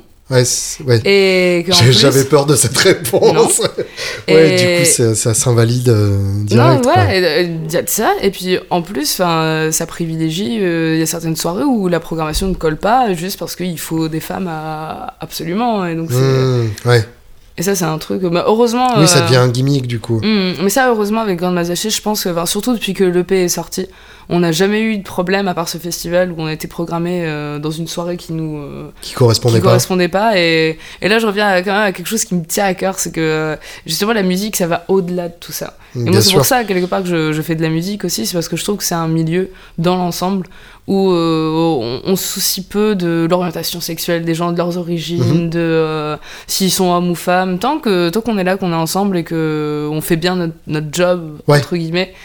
Bah, en général, en général, hein, ça, se passe assez bien hein, et c'est euh, ça que je, je trouve cool et que je trouve vachement bien avec Grande Mazaché, c'est que on s'est retrouvé à jouer euh, à Clichy euh, devant à une fête de motards, à faire des reprises de Motorhead. ensuite, on fait les femmes sans mêle. Ensuite, et finalement, on navigue un petit peu dans plein avec plein de avec un public très différent à chaque fois. Uh-huh. Parce que fi- finalement, comme on est des femmes, bah, il y a peut-être des filles qui ont un peu moins peur, entre guillemets, qui sont un peu moins intimidées euh, Mhm. d'aller voir un gros concert de stoner. euh, ou... C'est vrai qu'il y a des femmes, tu vois, des fois, qui se, qui se retrouvent un petit peu intimidées de se re- retrouver dans une foule de, de métalleux. euh, Ouais. Ça, ça arrive. Et je sais que nous, il y, en a qui viennent nous voir à la fin en disant Ah, bah, c'est bien, euh, finalement, je crois que j'aime bien ce style de musique. Et que du coup, Mhm. enfin, on arrive à les attirer parce que finalement, on fait la même musique hein, que, Oui, oui, que bien notre sûr. groupe de stoner, mais le fait que juste qu'on soit féminine, bah il y a des filles qui se mettent euh, bah, à écouter Daddy Issues, à dire ah j'adore, et tu dis ouais t'écoutes quoi à côté, euh, et elles te répondent des trucs euh, tout doux, tout mignons, Mm. euh, ultra pop. tu dis ah et là la grosse guitare t'aimes bien, elle fait ouais ouais parce que t'es trop stylé. tu dis bon bah c'est fou comme quoi l'image aussi Ah bah bien sûr. joue, hein, pas que la musique. Non, non, et c'est c'est en ça, je pense que c'est hyper important de, de montrer des musiciennes pour donner envie aux, aux générations suivantes de s'y mettre aussi. Oui c'est ça tout simplement. mais mais j'ai l'impression. euh, Enfin, j'ai- j'aime beaucoup ta génération. J'ai l'impression que c'est c'est euh, moins des choses euh, qui posent question, qu'il y a que- qu'il y a quelque chose d'assez positif qui est en train de se mettre en place quand même Oui. de manière générale. Oui je pense aussi. et, euh, et moi, que le, le vieux monde euh, va, va petit à petit disparaître et Mm. c'est pas une mauvaise chose. Oui c'est bien. Euh, Parle-moi de, de ton son. Ah. Parce que évidemment, euh, vu que tu es euh, à la croisée de, de l'ingénierie et du, du- de la musique, t'as forcément beaucoup réfléchi à ton matos. Énormément. Oh là là, Et énormément. c'est sans doute un work in progress permanent. Ah, c'est sûr, le- le- je vais en studio la semaine prochaine, je sais même pas ce que je vais utiliser. J'ai mon pédalboard énorme et je me dis, mais il n'y a plus rien qui va, j'aime pas. Non, en fait, euh, au début, avec Grande Mazaché, je jouais sur une Les Paul. D'accord Et, euh, la, la rouge euh, qu'on voit là Exactement, ouais. une espèce standard de 99 qui est bah, ma guitare depuis que j'ai 16 ans. Avec un Fat Cat au chevalet, si je ne m'abuse. Oui, c'est ça, et un P94 en dessous. Et c'était pas mal, c'était pas mal, mais en fait, elle avait trop de bas par rapport au jeu d'Eva qui est assez mélodique finalement. Uh-huh. Donc je me suis dit, qu'est-ce que je peux bien prendre comme guitare Ah, tu, euh, tu lui marchais trop sur les pieds avec ça, Oui, oui. Parce que euh, là, ce jeu particulier, bon, où maintenant elle fait euh, plus attention sur les moments stoner, où elle joue bien son rôle juste de, de basse rythmique qui suit le kick, mais après elle se balade énormément. Mais tu, tu sais, enfin, je, je me permets une, une parenthèse. Euh, j'ai eu la chance d'être de, d'être euh, bassiste-chanteur dans un groupe hommage à Black Sabbath. Wow, excellent. Euh, donc de faire à la fois Geezer Butler et, et, Ozzy Osbourne. Et je me suis rendu compte en bossant leur, leur ligne de basse qu'en fait, la plupart du temps, en tout cas sur les, sur les trois premiers deux ou trois premiers albums ou quand ils sont encore accordés en standard et pas en, do, euh, la plupart du temps, quand euh, Tony Yomi fait un mi à vide, euh, Geezer Butler est à la douzième case. Ok. en fait, il est, ça, Mais c'est donc pour euh, ça qu'on nous a comparé à Black Sabbath. Bah, en fait, euh, fois, c'est qu'il y a ce côté euh, où en fait, des fois, la basse et la guitare s'inversent. Et, et, se retrouvent sur les mêmes hauteurs. Oui. Parce que parce qu'en fait, c'est assez rare que Geezer Butler lâche un mi grave à vide. Ouais. Ça arrive quasiment jamais. même sur des, des, titres comme War Pigs mm. où vraiment t'as un gros mi bien haut, il est pas là où on pense. C'est vrai, c'est vrai. Et, et, je pense que c'est en ça aussi que que du coup ça fait un son paradoxalement plus massif. Ouais, c'est ça, mais en fait, euh, je me suis dit, après ça, que ce qu'il me fallait, c'était euh, surtout un son de distorsion ou de fuzz bien gras. Et par contre, une guitare qui me permet, quand j'ai envie, de percer dans les aigus, mais aussi d'avoir euh, d'avoir du, du, bas. Donc c'était un peu compliqué à trouver. Donc tout est son contraire. Oui. Donc déjà, j'ai proposé au groupe de se tuner à un ton en dessous. Uh-huh. Et de mettre des cordes beaucoup plus épaisses avec un tirant. Moi, je suis sur du 13-62. Ah oui ah, C'est euh, du 13, non, c'est 13,56, mais la corde de, de, Mi, donc Ré, du coup, je mets une corde encore plus épaisse. Pour justement avoir euh, en rythmique euh, quelque chose de, de, beaucoup plus gras, alors que les, les Fly in V, parce que je suis passé sur Fly in V, donc après, sur un coup de tête pendant le confinement, je l'ai vu, je surfais Zikinf, ah. et je l'ai vu, je me suis dit, elle est magnifique, je, je la veux sur scène. elle est belle, elle est forcément bien. Et donc, euh, je l'ai essayé et déjà, enfin, je l'ai acheté à un gros fan de Pantera. Cool. Donc, il y a, je sais plus exactement, c'est des Seymour Duncan dessus. Uh-huh. En tout cas, elle a un high gain, donc déjà, c'est pas, même si les Flying V ont tendance à être assez nasales au niveau du son. Bien Comme c'est high gain, elle a quand même euh, un bas euh, intéressant. Couplé aux cordes avec un gros tirant. En fait, finalement, on arrive à une rythmique qui est. Enfin, pour ce qu'on fait avec Grand Massachusetts, qui est, qui est quand même assez fat, assez hmm. bien parce que je rajoute dessus. Euh, donc euh, après, euh, donc au début, j'avais une une Pharao de Black Artworks. C'était ma, ma fuzz de référence. Et pareil, en fait, elle perçait pas assez dans le mix. Et c'est ce truc de, un peu une erreur de débutant de tout groupe de stoner c'est de vouloir être trop fat en fait. oui bien sûr. Trop massif. Et donc de noyer tout dans des fuzz avec trop de gains. Ouais oui, alors, mm. alors qu'en fait, l'énormité vient du groupe. C'est ça. Et de la façon dont le groupe joue et pas mm. des sons individuels. Ouais, et que finalement, quand c'est euh, plutôt bien composé et qu'on a euh, un bon ampli et qu'on joue fort, ça c'est important de jouer fort aussi, pour faire du stoner, sinon ça marche pas, on n'est pas massif. Euh, une disto suffit largement. Ouais. Et donc en fait, ce que je fais maintenant, entre temps aussi, je me suis dit. Donc là, j'ai la Flame vie avec des grosses cornes. Et euh, comme on a un power trio, il y avait aussi ce côté de tout était trop sans... à part la batterie qui est spatialisée, on a la voix lead au milieu, la basse au milieu parce qu'on peut pas faire autrement, et la guitare au milieu. Donc c'était un peu. Euh, ouais, donc il, euh, il, manquait un élément. Il manquait un élément, et là je me suis dit, bon, bah, je vais mettre ma guitare en stéréo. Uh-huh. Et je me suis acheté un, le, le Switch ES8 de Boss. Et c'est à partir de ce moment-là, en fait, où j'ai commencé à faire des, euh, des, choses genre beaucoup plus chouettes et beaucoup plus intéressantes. Le S8, c'est un euh, petit multi-effet avec des boucles d'effets Non, le, le S8, c'est vraiment c'est qu'un Switch. Ah, c'est qu'un Switch, ouais, c'est qu'un Switch avec 8 slots en fait. Oui, je vois. 8 slots qui sortent en stéréo. Et par contre, ce qui est bien dessus, c'est que déjà, tu peux tout mettre euh, en, en dérivation ou en série. Bah, attention, là, on rentre dans du euh, gros geekisme. Nice. Donc, c'est-à-dire que pour chaque boucle, on peut mélanger des pédales entre elles ou pas. Uh-huh. Euh, par- et aussi, au niveau de la stéréo, je me suis dit, ah bah tiens, j'aime ma fuzz ultra crade qui masque un peu tout dans le mix, mais j'ai aussi une MXR euh, toute simple, tu sais, genre les, les, micro-amp. Oui, un Je sais- boost, quoi. Un, Ouais, juste ouais. un gros boost, mais mis à fond. En fait, je mets les deux en même temps et ça me donne bah, euh, d'un côté euh, euh, une meilleure clarté dans les notes. Et puis, t'as les deux en parallèle Oui, j'ai les deux en parallèle en Génial, fait. d'accord. Et du coup, comme ça, je garde le gras euh, de la fuzz et le truc ouais. un peu crado euh, qu'on T'as la fuzz dégueu, mais pas sur tout ton son. Ouais, c'est ça. Donc on comprend quand même ce que je joue, mais avec ce truc derrière un petit peu dégueulasse. Et que parce que pour moi, c'est quand même hyper important quand on est euh, guitariste euh, de rock d'avoir un son qui est pas propre. Quoi. Genre, Bien sûr. C'est euh, ce que je veux. Je mets de- du slap delay partout, même, Ah. même derrière les distos, genre entre deux distos. Bien sûr, c'est comme ça que ça se porte. Enfin. Oui, oui, le, le, le slap delay, c'est toujours avant la source de distorsion. Oui, oui. Ça- Sinon, ça n'a pas de sens. Oui, c'est ça. Il faut distorsionner le delay. Mais sinon oui, c'est ça. euh, Donc c'est ça, le, le petit Memory Man, euh, je me le trimballe depuis... euh, Ah, ça fait bien 10 ans que je l'ai, depuis que j'ai 15 ans. D'accord. C'est une petite pédale qu'on m'a offert et où je mets juste un slap delay euh, légèrement détuné. Uh-huh. Parfois, selon les morceaux, même plus détuné, euh, avec un peu plus de, de feedback, pour faire ce côté, euh, bah, du coup, assez aérien, ces guitares un peu spooky. Bien Parce sûr. on aime quand même beaucoup ça dans Grande Mazachis, ce côté euh, gros triton, Scooby-Doo. Donc, Donc j'ajoute, je fais tous les, les leads de guitare un peu crunchés avec un, un slap delay qui se détune un petit peu derrière. Et en fait, là pour l'instant, c'est mes deux sources de son euh, principales. D'accord. C'est euh, après j'ai un delay stéréo, j'ai le Line 6, le, le grille-pain vert, le fameux. Évidemment, le DL4, Et- euh, oui, pardon, DL4. qu'on a tous eu à un moment. Il est magnifique, il est génial et j'ai réussi à trouver un, un mode en fait où je mets le feedback euh, au, À fond. et euh, où je l'ai réglé, j'ai réglé un time genre pile pour que, enfin quand je joue une note, elle se répète à l'infini. En fait, ça fait comme un looper. Ouais, je vois. part. Et euh, ça, c'est un effet dont je me sers beaucoup. euh, Sans que ça grossisse de manière trop envahissante. oui, c'est ça, j'ai réussi à le régler, donc je crois qu'il est pas à fond totalement le, le Ouais, je feedback, mais j'ai réussi à trouver Juste le, avant, quoi. ouais, c'est ça, le sweet spot pour pouvoir faire une note, mais que ça parte pas en larsen. Ah, c'est cool ça. Et donc du coup, je m'en sers et je fais des, euh, comment dire, des, euh, des layers avec ça. Et il y a pas mal Des de solos ou d'intro, ouais, de- d'intro que je construis comme ça, où je change un peu le time, ça fait des wouhou, et puis je rajoute des, euh, des nappes dessus. Donc ça, je, Excellent. je m'amuse bien avec ce delay là. Et euh, oui, après les autres effets, pour l'instant, c'est comme on est en train d'enregistrer l'album, c'est en construction. Ouais.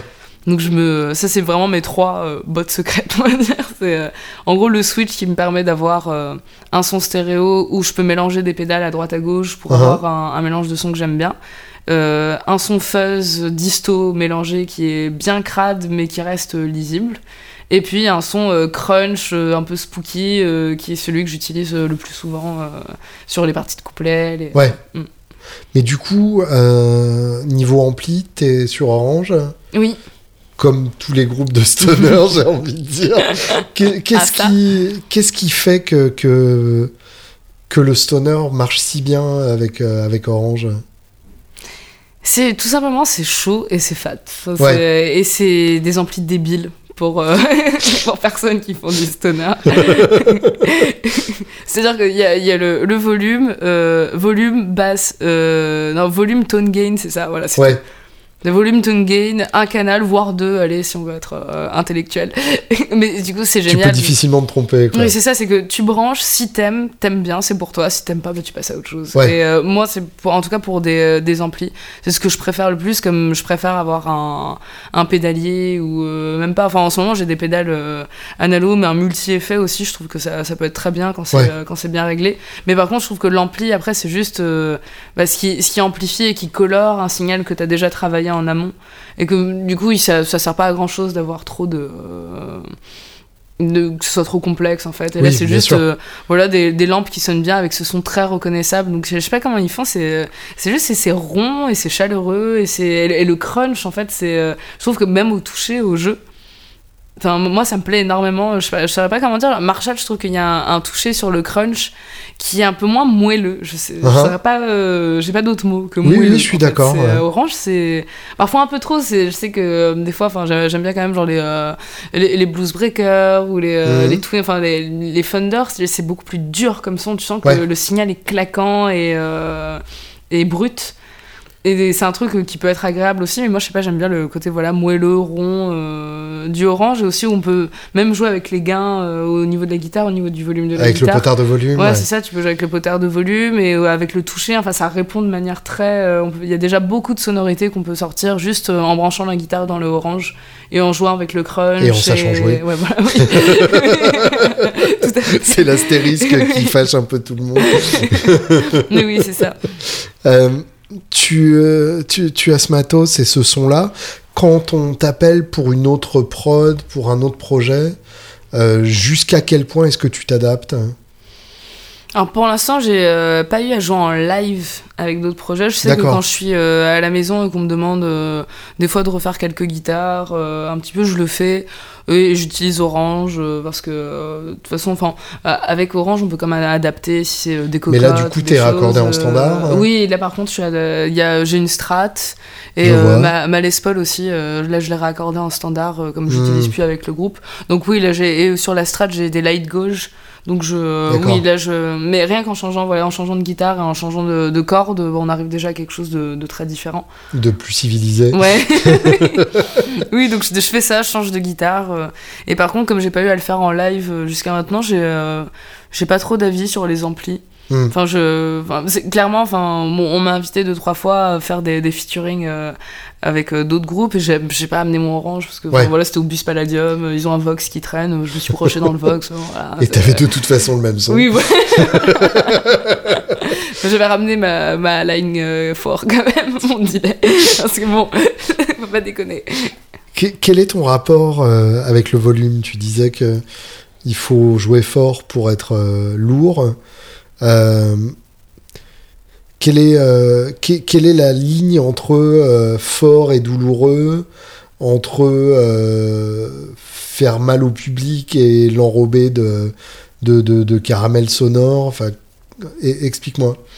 Hum, mais il y, a ce côté déjà, nous, je, je sais que moi au début, je jouais pas très très fort. Mhm. Parce que comme tout le monde, j'ai quand même, enfin étant adolescente, j'avais quand même plus de temps pour jouer chez moi que, que de répète. hein. Bien sûr. Donc à la maison, on peut pas euh, se mettre forcément. euh, on n'a pas le luxe de pouvoir euh, pousser un orange 30 watts à 10 quoi. Enfin, Oui.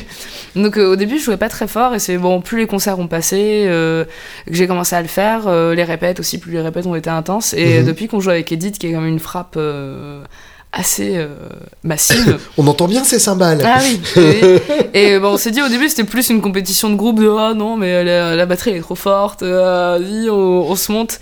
Et je pense finalement euh, avec du recul que il faut bien faire sonner l'ampli, c'est-à-dire que moi je suis privilégiée aujourd'hui les amplis plus petits en fait Ok. Que euh, le, le cliché euh, Plus petit, mais du coup plus poussé. c'est ça, Ouais. pour avoir un son, en fait, pour pouvoir pousser les lampes de l'ampli et avoir, euh, en fait, et pouvoir euh, libérer son, son tone, li- libérer son, son timbre plus, parce qu'il n'y a rien de pire, je trouve, c'est que d'avoir un gros ampli et d'arriver en, en salle de concert et euh, sur le plateau et que l'ingé son dise ah non c'est beaucoup trop fort et du coup Ouais, tu, mets ton, tu mets ton twin reverb à 1 et en fait ton twin reverb bah, il sonne pas, je suis désolée. Et il sonne euh, euh, comme un bah, Line il- 6, ouais. ouais, bien sûr. C'est ça, alors qu'il faut. euh, Donc, donc, moi, je privilégie les amplis plus petits. Mais je pense qu'un bon groupe de rock, c'est un groupe de rock qui a un son de plateau équilibré. C'est-à-dire que. Bien sûr. cette. euh, Alors, je, je me permets euh, une petite explication parce que là, c'est un, c'est un terme d'ingé son. oui, Euh, un son de plateau, donc c'est le son qu'a le groupe euh, avant de passer par la sono.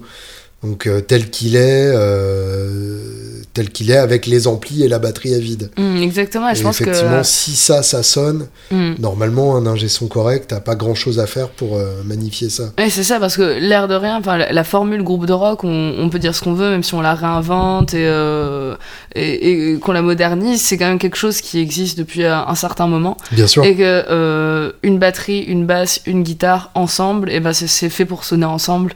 Et, euh, et d'ailleurs, tu, tu as un power trio et je pense que vous, respectez totalement ça. Vous avez un super euh, donc son de plateau et, et où ça marche aussi. Enfin, vous arrivez, où je vous ai vu au Guitar Fest, vous arrivez, ça envoie direct quoi. On Bah, est c'est- là. Oui, c'est. euh, Enfin, génial. je sais pas faire autrement, hein, tout simplement. C'est vrai que.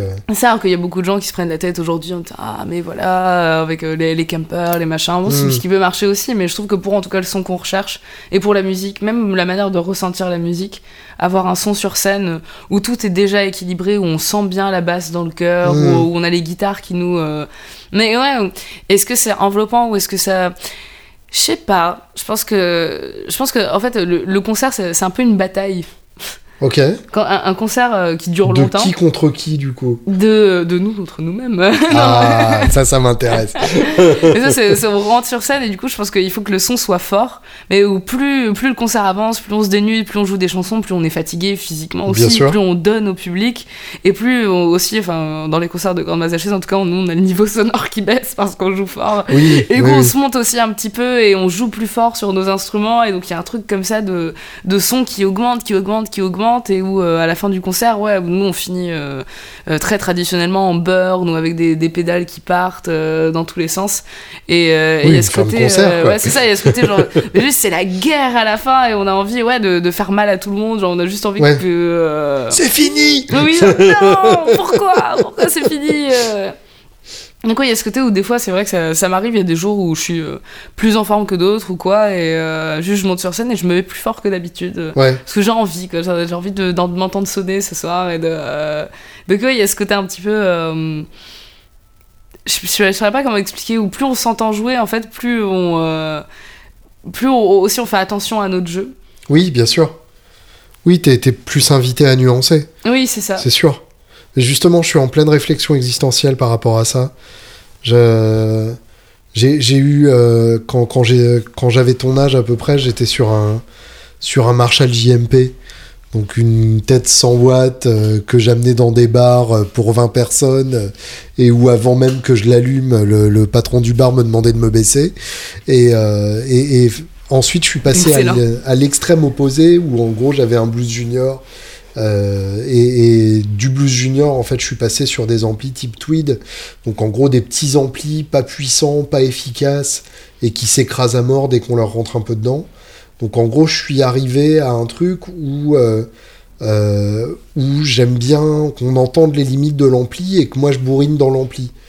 Et là, je suis en train de me Hmm. demander, enfin, je suis en train de, de, de, de faire le chemin inverse où j'ai envie d'un ampli puissant euh, avec un truc genre une Les Paul dessus et euh, pousser l'ampli mais jouer moins fort moi Mm. pour moins lui rentrer dedans et que euh, je sais pas laisser un, Ah peu, oui. un peu plus d'air au-dessus en fait. Ouais, non, en fait, c'est- des vraies questions. Je sais que pendant longtemps, euh, je me mettais pas assez fort, un Ouais. peu par, euh, par pudeur, par timidité. Et euh, que, que je me retrouvais à la fin du concert, euh, bah, déjà à me désaccorder euh, tous les deux morceaux, tellement je, je bourrinais Et sur oui, ma guitare. sûr.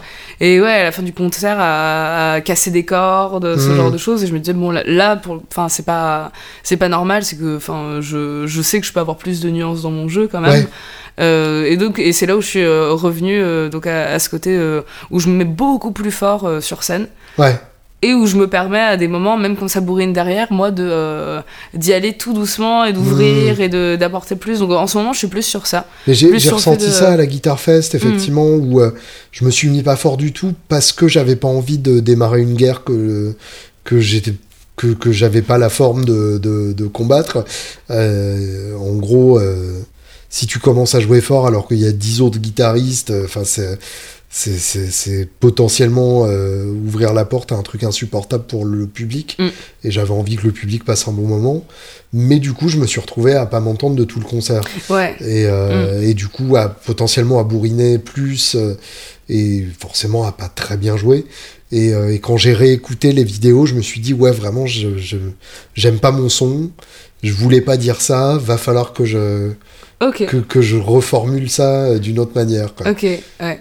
Non, mais c'est tout un, enfin, c'est un équilibre à trouver parce que je trouve aussi qu'en tant que guitariste, enfin, on est un petit peu victime des retours de, de vent et aussi du, du reste du son du, du batteur, du bassiste, Bien etc. sûr. Et, et donc d'un côté, on a envie de se mettre très fort à l'ampli pour avoir le son direct. Et... Mhm. Mais c'est vrai que des fois pour le public, c'est pas forcément euh, une bonne chose. Enfin, si, Bien sûr. S'ils sont à, à droite juste devant nous, euh, bah, ils se prennent que le son de, d'ampli ouais. guitare, euh, ils entendent absolument rien euh, le reste du temps. Donc c'est un peu dommage. Et ouais, c'est un équilibre à trouver. Et nous, ce qu'on fait, euh, enfin, c'est un petit trick pareil d'ingénieur du son, Mhm. c'est qu'en en fait on met tous les amplis sur les côtés D'accord. de la scène, comme ça les, les gens se, se mangent pas en pleine face euh, le- l'ampli qui est sur, sur la droite, on met vraiment sur, sur le côté droit. à- En side, quoi. en side, ouais. Ouais. Et Comme ça, déjà, moi, ça me permet de me mettre beaucoup plus forte. euh, Ouais, mais du coup, visuellement, c'est moins cool. Ouais, ouais. Faudrait des faux Donc il faut des faux amplis plus. visuels, visu... ouais. Mais d'ailleurs, il y a énormément des de faux amplis visibles. les, les et puis, euh, guitaristes euh, dont je préfère le son euh, en live. Que ce soit, donc, il y a Mark Knopfler, M, uh -huh. euh, et aussi Mathieu Bellamy, il a des sons de guitare assez fat. hein, oui, quand même, quand ça a même. fait ses preuves. Ouais. Et je sais que ces trois-là, ils, euh, ils utilisent euh, ils- en live, ils mettent leur ampli. Il y a une pièce dédiée Ouais. en dehors. Avec euh, donc en fait une prise de son studio et que Une tous les amplis sur ouais, c'est euh, ça ouais, ouais. et que tous les amplis sur scène c'est des faux amplis euh, Et oui, bien sûr. donc finalement finalement et comment ils font? Donc ils ont pas de son de direct et Bah, en même temps, sont en- euh, Mm. les, les trois jouent dans des salles tellement grandes oui c'est ça que c'est pas de toute façon, ils seraient pas tout le temps devant leur ampli. chose. Mm, C'est des, des gens qui Dans bougent sur des scènes de plusieurs dizaines de mètres de long, donc euh, mm. en toute logique. Bref, j'ai euh, encore plein de choses à te demander, mais, euh, mais je vais faire court parce que euh, il y a un moment où, où les gens vont, vont finalement euh, arrêter d'écouter au bout de la quatrième heure. Euh, Parle-moi du, du prochain album de, de Grand Massachusetts que vous êtes en train d'enregistrer euh, en ce moment même. alors c'est euh, un album qu'on a commencé à composer il y a deux ans quand même déjà D'accord Et euh, ça a commencé, en fait, c'est, euh, je crois, les premières compos. Il y en a une ou deux qui sont un peu plus vieilles que ça, mais la première compo, ça, ça date du premier confinement, en fait, euh, le, le tout premier. Et où on a eu beaucoup de temps, en fait, euh, c'était une période un peu étrange euh, dans la vie de Eva et moi, où, euh, comme on a le même âge, en fait, on, on a fini une- notre licence et on s'est dit qu'on allait travailler tout de suite et apprendre un métier. et donc moi, j'étais en train de devenir ingénieur du son, elle tatoueuse. En fait, on s'est retrouvés juste avant le, le premier, le, le premier Covid, le premier confinement, euh, à énormément travailler. Uh-huh. Et même si on, on se trouvait de la place pour les répètes et les concerts, en fait, euh, on se rendait pas compte de à quel point, euh, on- en fait, on, on avait perdu euh, euh, le, le temps qu'on est censé se, se consacrer euh, pour, pour la composition. Ouais. En fait, nos semaines étaient tellement chargées qu'on avait, bon, bah, lundi répète, et puis tout le reste de la semaine, on bossait comme des tarés, et puis un Mm. concert de temps en temps, et on prenait jamais le temps, en fait, de se reposer, ou... euh, euh, Enfin, c'était un peu la fast life, quoi. Ouais, Et quand tout s'est arrêté au premier confinement, je crois que c'est la première fois où, où en un an, quelques, même deux, on, on a pu enfin se reposer. Il y avait il y avait plus rien à faire en fait et, Ouais. on, et on se sentait pas coupable de de pas répondre au téléphone pas faire ci pas faire ça c'est juste on- tu te réveilles un matin et puis rien et tu Ouais. peux faire ce que tu veux et ça c'était euh, c'était assez fou et je pense que ça nous a permis euh, de un peu nous, nous reconnecter avec nous-mêmes avec ce qu'on ressentait et d'écrire finalement des chansons qu'on n'aurait jamais écrites s'il n'y avait pas eu euh, tout ce, tout ce Mmh. bordel. Parce que c'est des chansons beaucoup plus, euh, beaucoup plus profondes où euh, il y a parfois en fait un peu des, des blessures d'adolescence ou, euh, ou familiales qu'on ferme justement en travaillant énormément ou en faisant plein plein de choses. Bien sûr. Et le jour où ça s'arrête, en fait, c'est tout qui ressort d'un coup et tu fais merde. Ah, grave. Je vais Pourquoi devoir regarder ça pourquoi je me suis arrêtée Non, et en fait, bah, c'est- donc c'est un album un peu triste, mais je pense enfin, qu'il a sa, sa beauté du coup dans, dans sa tristesse où ça parle de, de ses blessures de, de, en fait, de jeune adulte quoi. De, c'est comme une sorte de deuxième crise d'adolescence Uh-huh. où on est parti de chez nos parents à 18 ans et puis euh, là on en a 25 et on, on regarde, en fait, on, on s- on s'analyse par rapport à cette période-là. On dit ah ouais, mais pourquoi t'es parti en fait Qu'est-ce qui s'est passé Euh, Donc ça, ça parle de mort, de deuil, de coming out aussi, genre de, de pas mal de choses. Et euh, il y a un fil conducteur, en fait, comme on a écrit ça, euh, en gros, ouais, c'est ça, en deux ans, mais c'était très rythmé par rapport aux différents confinements. Et le premier, c'était au printemps. Ensuite, euh, il y, a- il y en a eu un où c'était l'hiver, c'était affreux. genre, c'était vraiment, euh, cette période, euh, c'était un peu compliqué. Et puis ensuite, il y a eu l'été où tout le monde est ressorti un petit peu. Et puis, on a eu tout ce bordel de anti-vax, euh, les vax sûr. et machin. Mais en fait, on, on s'est dit que comme on a écrit les chansons en suivant bah, le mood finalement de, de toutes ces périodes-là, ce- elles ont un fil conducteur en fait où chacune des chansons représente un mois de l'année. Hmm. Et où du coup euh, on passe par euh, quatre euh, grandes, grandes émotions, quatre grandes saisons, qui sont pas, c'est pas vraiment les, les quatre stades du deuil, hein, c'est pas vraiment ça, mais c'est un peu genre quatre stades de, en fait c'est un mode d'emploi de comment passer à l'âge adulte. Waouh. Voilà. Ouais. En gros, c'est ok, tu commences, t'es euh, plein de, de haine, de rage, euh, ensuite euh, tu pars, ensuite t'es triste, et puis à la fin c'est la résilience et l'acceptation. Voilà, c'est tout un programme. Presque un concept album. Mais presque en stade, on ne sait pas si on va vraiment dire que c'est un concept album ou pas. Ça l'est un petit peu, hein, je sais pas, hein, à voir. Mais en tout cas, euh, ce qui est cool, c'est qu'il va y avoir beaucoup de voix, encore plus que d'habitude, euh, beaucoup de chœurs, euh, très traités. Il va y avoir une place assez importante donnée aux voix. Et qu'on on est en train d'enregistrer ça proprement en studio, euh, avec euh, un côté assez net, assez, on fait beaucoup attention aux détails. Donc je Uh-huh. pense que ça va prendre une ampleur au niveau du son, euh, que ça va être très fat. Voilà. Tu te verrais mixer euh, un album de grande masse Pas celui-là, non. Non? Non, pas, pas- je pense. hum, c- celui-là, il est tellement personnel que. Uh-huh. Et puis, on a tellement travaillé dessus déjà sur Ce les. serait trop dur pour toi de réécouter les titres euh, 25 fois?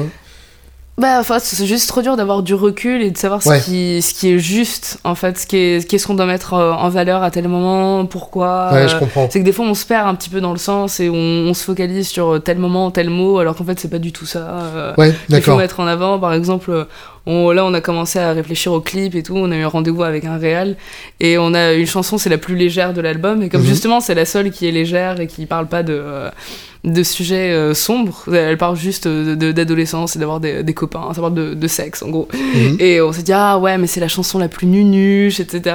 On n'aime pas. Et finalement, quand on l'a fait écouter euh, au réal, enfin, lui, il l'a pas du tout ressenti comme ça. Lui, c'était dans la continuité de l'album. Ouais. Elle, est, elle est aussi fat et bien euh, que les autres, genre, il n'y a pas de, pas de souci. Alors que nous, mais on on- limite, on l'a, même pas encore enregistré, on pouvait plus la voir. quoi. Ah ouais C'était- ouais. Enfin, on n'était pas encore super à l'aise avec cette idée euh, parce qu'elle est très très 90s. D'accord. Et euh, donc on n'était pas très, très à l'aise avec cette idée euh, en plein milieu. Mais, mais en fait ça marche bien dans l'album, c'est qu'il y a ce côté très, euh, très sombre où c'est une descente, une descente, puis ensuite il y a le, le printemps qui arrive et qui Mhm. est plus beau. Et puis après là c'est la floraison, l'été, et du coup on a fait un truc totalement... Genre on est heureuse. Donc c'est... Je sais pas. Ça donne vachement envie de l'écouter. Ah ouais. Faut, faut le finir euh, bientôt parce que Oui, oui. je veux bien l'écouter. Mais donc non, on est très contente en tout cas. Je suis très contente d'avoir une quatrième personne qui a un, du recul et euh, avec, et avec qui on a pu travailler même sur les structures des chansons Mmh. euh, pour pouvoir euh, nous dire quand est-ce qu'on part trop loin parce que quand on, Ouais. travaille trop longtemps sur un truc, des fois on voit plus, on est, on est le nez dedans. euh, ou au contraire, des fois on dit ah bah cette partie on vire, en fait ça, ça veut rien dire et euh, lui il nous a dit ah non mais euh, en fait ça, ça c'est excellent. Euh, Des fois à la Mmh. fin c'est c'est bien d'avoir qu'un un regard extérieur et qui apporte aussi sa patte. euh, Franchement, il est bien. hein. Là, il nous a fait un son de, de basse batterie euh, excellent. Euh, il est guitariste aussi, donc je pense qu'au niveau guitare, la semaine prochaine, on va bien s'amuser. Et euh, ça sort quand? Et le premier single sort en juin. Excellent. Voilà. Donc en juin, tu pourras écouter euh, justement ça- ça- cette chanson dont je te parlais, où nous on trouve que c'est du nuche, mais en fait c'est vachement bien, et on sait pas quoi. Très bien. Euh, ma, ma dernière question, qui est rituelle dans ce podcast euh, et, et qui est hyper difficile, donc prépare-toi. Les trois albums sans lesquels la vie n'aurait pas de sens. Faut que je réfléchisse un peu, hein. Bien sûr. dur. Hum, Mais moins tu réfléchis, mieux ce sera. Ouais, en fait, j'ai envie de dire, enfin, euh, là, il y en a déjà. Ouais, en vrai, il y en a trois qui me viennent en Eh ben alors, vas-y. euh, C'est euh, Ziggy Stardust and the Spiders on Mars Uh-huh. de David Bowie, euh, Like Clockwork de Queen of the Stone Age et les Zeppelin 4. Merci. Voilà. Pas mieux. Merci Myriam. Merci Julia.